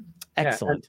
I would just say that this look that you have right now, that's that's your sales pitch. Thank you. I There's will the work. Character, be that guy. I will. Yeah. I appreciate that. And look at my, Tom nodding his head like, yes, make us some money. And the Um, other do you the other advice I have is do your own shit. Just do. Oh your- yeah, that's what we're. Uh, we started this during the pandemic and just Yeah. rolled with it. So we've been uh, having some luck with it so far. Yeah. And then uh, you know, still Have you, slugging have it you on interviewed uh, Fugelsang? I have. I've interviewed Okay. Fugelsang. Um, he's been on. I'm always on his thing. We're actually going to do a show together. Um, so we're going to go out and do some stand up together for the first time. He's a perfect uh, uh, uh, bookend. Compliment. Yeah. Yes. Yeah, very much so. We Yeah. it's it's really funny. We kind of uh, whenever I am on on Sirius, whenever I go in there, we always people always either comment on the fact that we both have long hair. like I'm Does he have saying- long hair? now? I haven't seen him Uh, in so long. We, Oh, I used to coach him on his uh, stand up. Oh, you did? Yeah. And my Oh thing my with him was for him to connect. Yes. I'm on his show on the 18th. I'll tell him you said hi. He's a, he's a brilliant guy. He is. And but his early on thing was that if he if he felt like he was over your head, he he would drop the audience, and it's like, no, just Just keep going. in, Yeah. in, It's connect with them, don't judge them, they'll be fine. it's so fun. Yeah, he's so fast on his show. Yeah. Um, so so smart. And it's funny because he'll introduce me and he'll, you know, he's very complimentary when he does it. Obviously, I'm a guest on his show. But each time he does it, he's like, you know, one of the smartest guys out there. But and I want to be like, just tone it down. because I feel like I'm an idiot on his show nine times out of ten. You got to come just- out drooling. Yeah. Yeah, exactly. Yeah, say hi oh. to him. I love that guy too. He's a good yeah, guy. he's great. Yeah, tell him we said hi. We miss him. I haven't seen him in a while. Absolutely. There's a list of people I have to. Shelley Goldstein mentioned you guys. Mhm, yeah. Um, I I mean, like literally almost every guest we've had on the show who's involved in improv in some way has talked about the both. yeah, you, I always so- uh, describe myself of the Zelig of comedy. I'm in all the pictures and all the books somewhere, and it's, you know, but uh, yeah, yeah, all the black. Not and white me. I've been photos. disappeared, but okay. You're the just go out bartender that fades out in The Shining. Everyone's like, "Where the?" yeah. I wander outdoors more. That's all. yeah, I'm I'm the, always been walking around the neighborhood forever, and that uh, that's what I still do is uh, show up. you're what you're saying is you're the Argus Hamilton of improv. You're basically just still wandering Uh, around I the comedy not. store. I no, I know, I know. Ar- and and contextually about that guy's name, but I feel like eh, he's like the ghost of the comedy store half the time, where Well, people are but he just was like, also promoted up the wazoo by uh, um, Mitzi. So that, that's what made him someone, and I'm um, that the other comics felt like, you know, yeah, there's better comics here. You know, So I- absolutely. I, I don't want to a, a bad mouth. A lot of people loved him and stuff, but No, I know what you mean. I feel like I, I, I like I know a little bit about whatever, but it was one of those things where like I think when you would go to the comedy store, it was almost like a people would just mention the guy's name, and to me, I was just like before I knew who he was, I was just like, what is going on? Like I don't understand. But it was very much like a somebody that still lives in the walls there, you know. yeah, yeah, yeah. Is that a weird thing to say? I don't even know, but I No. swear to God, that's what it felt like. Yeah, that's. Uh, I would say that's still probably the case. It, Yeah. uh, I've been on the uh, Comedy Store Players Mhm. website because I played there too, Yeah, and uh, you know they have their own legends. They have their Oh, own yeah. structure of legends, and and uh, uh, who was in the building and and uh, uh, how important they were and everything else. And, uh, Yeah. you know, did you know Cork Hubbert? No. He's Oh, a he would have been before John's time. Yeah, I don't know him. He's a little guy, uh, but uh, at the comedy store regular all the time. He hung around with uh, Sam Kinison. Oh, okay. Oh, So- oh, well, I knew I was friends with Carl LaBove, and he was the first person when I got out to LA who took me to the comedy store. I'd never been there before, and I Yeah. lo- I I told him I was out in LA, and he was like, "Have you?" I think by this-" the time you came to LA, Cork was gone. Cork was in Yeah, I was in the there movie with 2015. Overton. Uh, well, what's it? Uh, it's like one of these sword movies with uh, uh, they, there were two little people in it. right. Um, Actually, Overton was one of the little people that was in someone's hands, but uh, Cork was a co-star in that. Uh, Uh, uh, yeah, I don't think I. Cork I was a co-star in um, uh, Willow? Ballad the Sad Cafe, yeah. but Overton was a little person in uh, what's Willow. Al Coomer. Willow. Yeah. Yeah. Willow. So, Um, but then Cork was in the other one that was a swordy, dragony thing that I can't remember, wasn't he? I can't remember now. Oh my god. I just remember Ballad of the Sad Cafe. He's like a major. Uh, he's a Cork's one of those guys. When I think of the comedy store, I think of uh, Cork and that that whole Kinison entourage. Like, we're characters. I don't know They used to come to Second City too, and sit up in the balcony Wow. and uh, make noise, and we're fun. But uh, there's a lot of you know, there's a lot of in all these structures, the improv too, which is a whole different that kind of New York uh, connection with comics, with older comics, and then with uh, um, what's his name, uh, Andy Andy uh, Kaufman. Oh yeah. So Andy, you know, Rich Michael Richards used to play the improv late at night, and uh, Kaufman had license there to do anything. hmm So he'd drive up with Bob Zmuda, Zmuda. Yeah. and he'd open the back door and roll in a, a washer and dryer, and hook it up, and then uh, and everyone's canceled, even Robin, right? Right. It wasn't big then, so we'd be waiting to go on, and we'd all have to. Kaufman's here, so we, you know, basically our act's canceled unless we stay here until four in the morning. Wow. But and sometimes it was brilliant, and sometimes it was just you're just going, what? Why you're just wasting time? You're reading Shakespeare, doing your laundry, and you're you're just uh, aggravating everybody right. But there's that there's a whole legendary thing within the improv too of acts like him and other acts that were always welcomed by Budd, no matter what they time they came in, whatever Sure. happened. So the you know I don't know Yeah. the hierarchies, but the, that was one of them, and it was very uh, very interesting. Yeah. Yeah, we've had guys where we talked about that kind of stuff. I feel like the comedy store and the improv are always going to be the two clubs that Oh, yeah. are that's that's when the that's one of those rare times where I said earlier maybe they don't, but the building kind of almost supersedes. You should Like see you- it. Midler's husband. You should have him on the show. Oh, who He was one of the Kipper kids. Look up the Kipper kids on YouTube. Okay, I will. It's insane. They were an insane duo. Okay. Crazy. They come up in wrestling uniforms and hold a big concave glass in front of them and and not even speak English, just grunts and wrestling.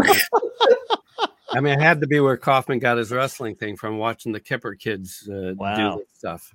But he's still around. Uh, I never heard about that. yeah, he was in the Dylan movie. oh, Uh, okay.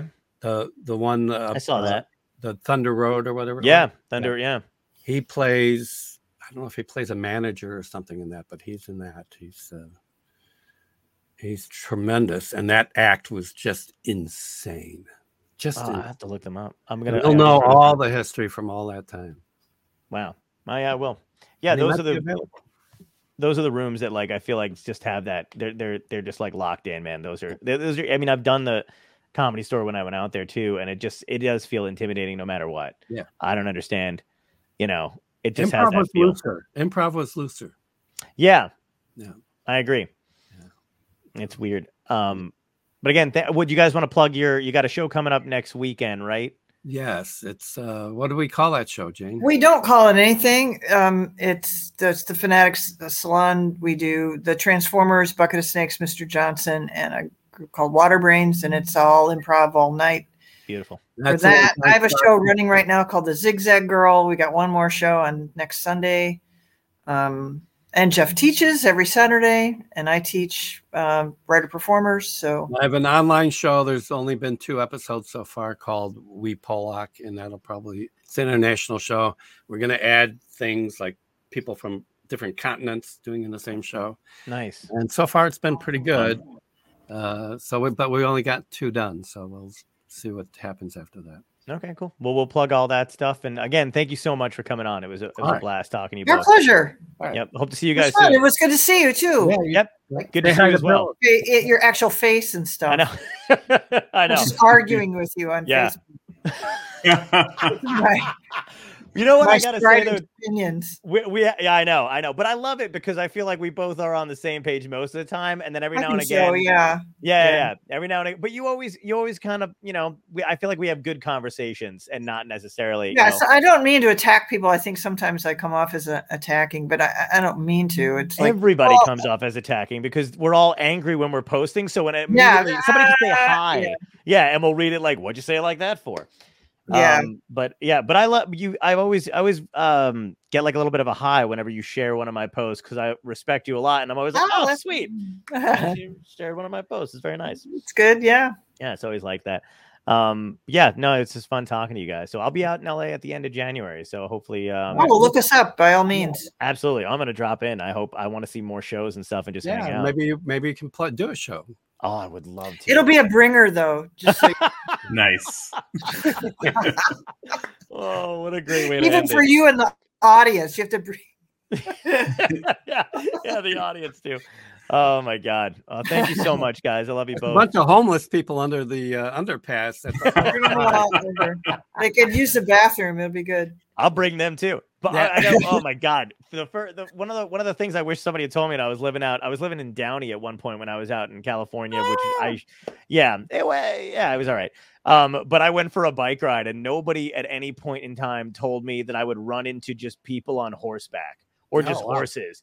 And I'm riding my bike down the ravine, and all of a sudden there's like, I don't know, people dressed like I mean, I guess they were I don't know what the fuck they are, but they were just like there was like a horse running alongside as I'm riding my bike on the thing, and I was like, is this supposed to happen or, or am I or am I Am I in a running too far? Are these horses gonna spook my bike? That's what I'm titling this episode. Are these horses going to spook my bike? Oh, that's so great. Thank you so much, guys. All right. Right. Take care. What do we do? Do we you click? Thank you so much. I got you. No problem. Okay. Thanks again. He's gonna shut us off. God damn it. See oh, you Are guys these later. horses gonna spook my bike? That fucking got me.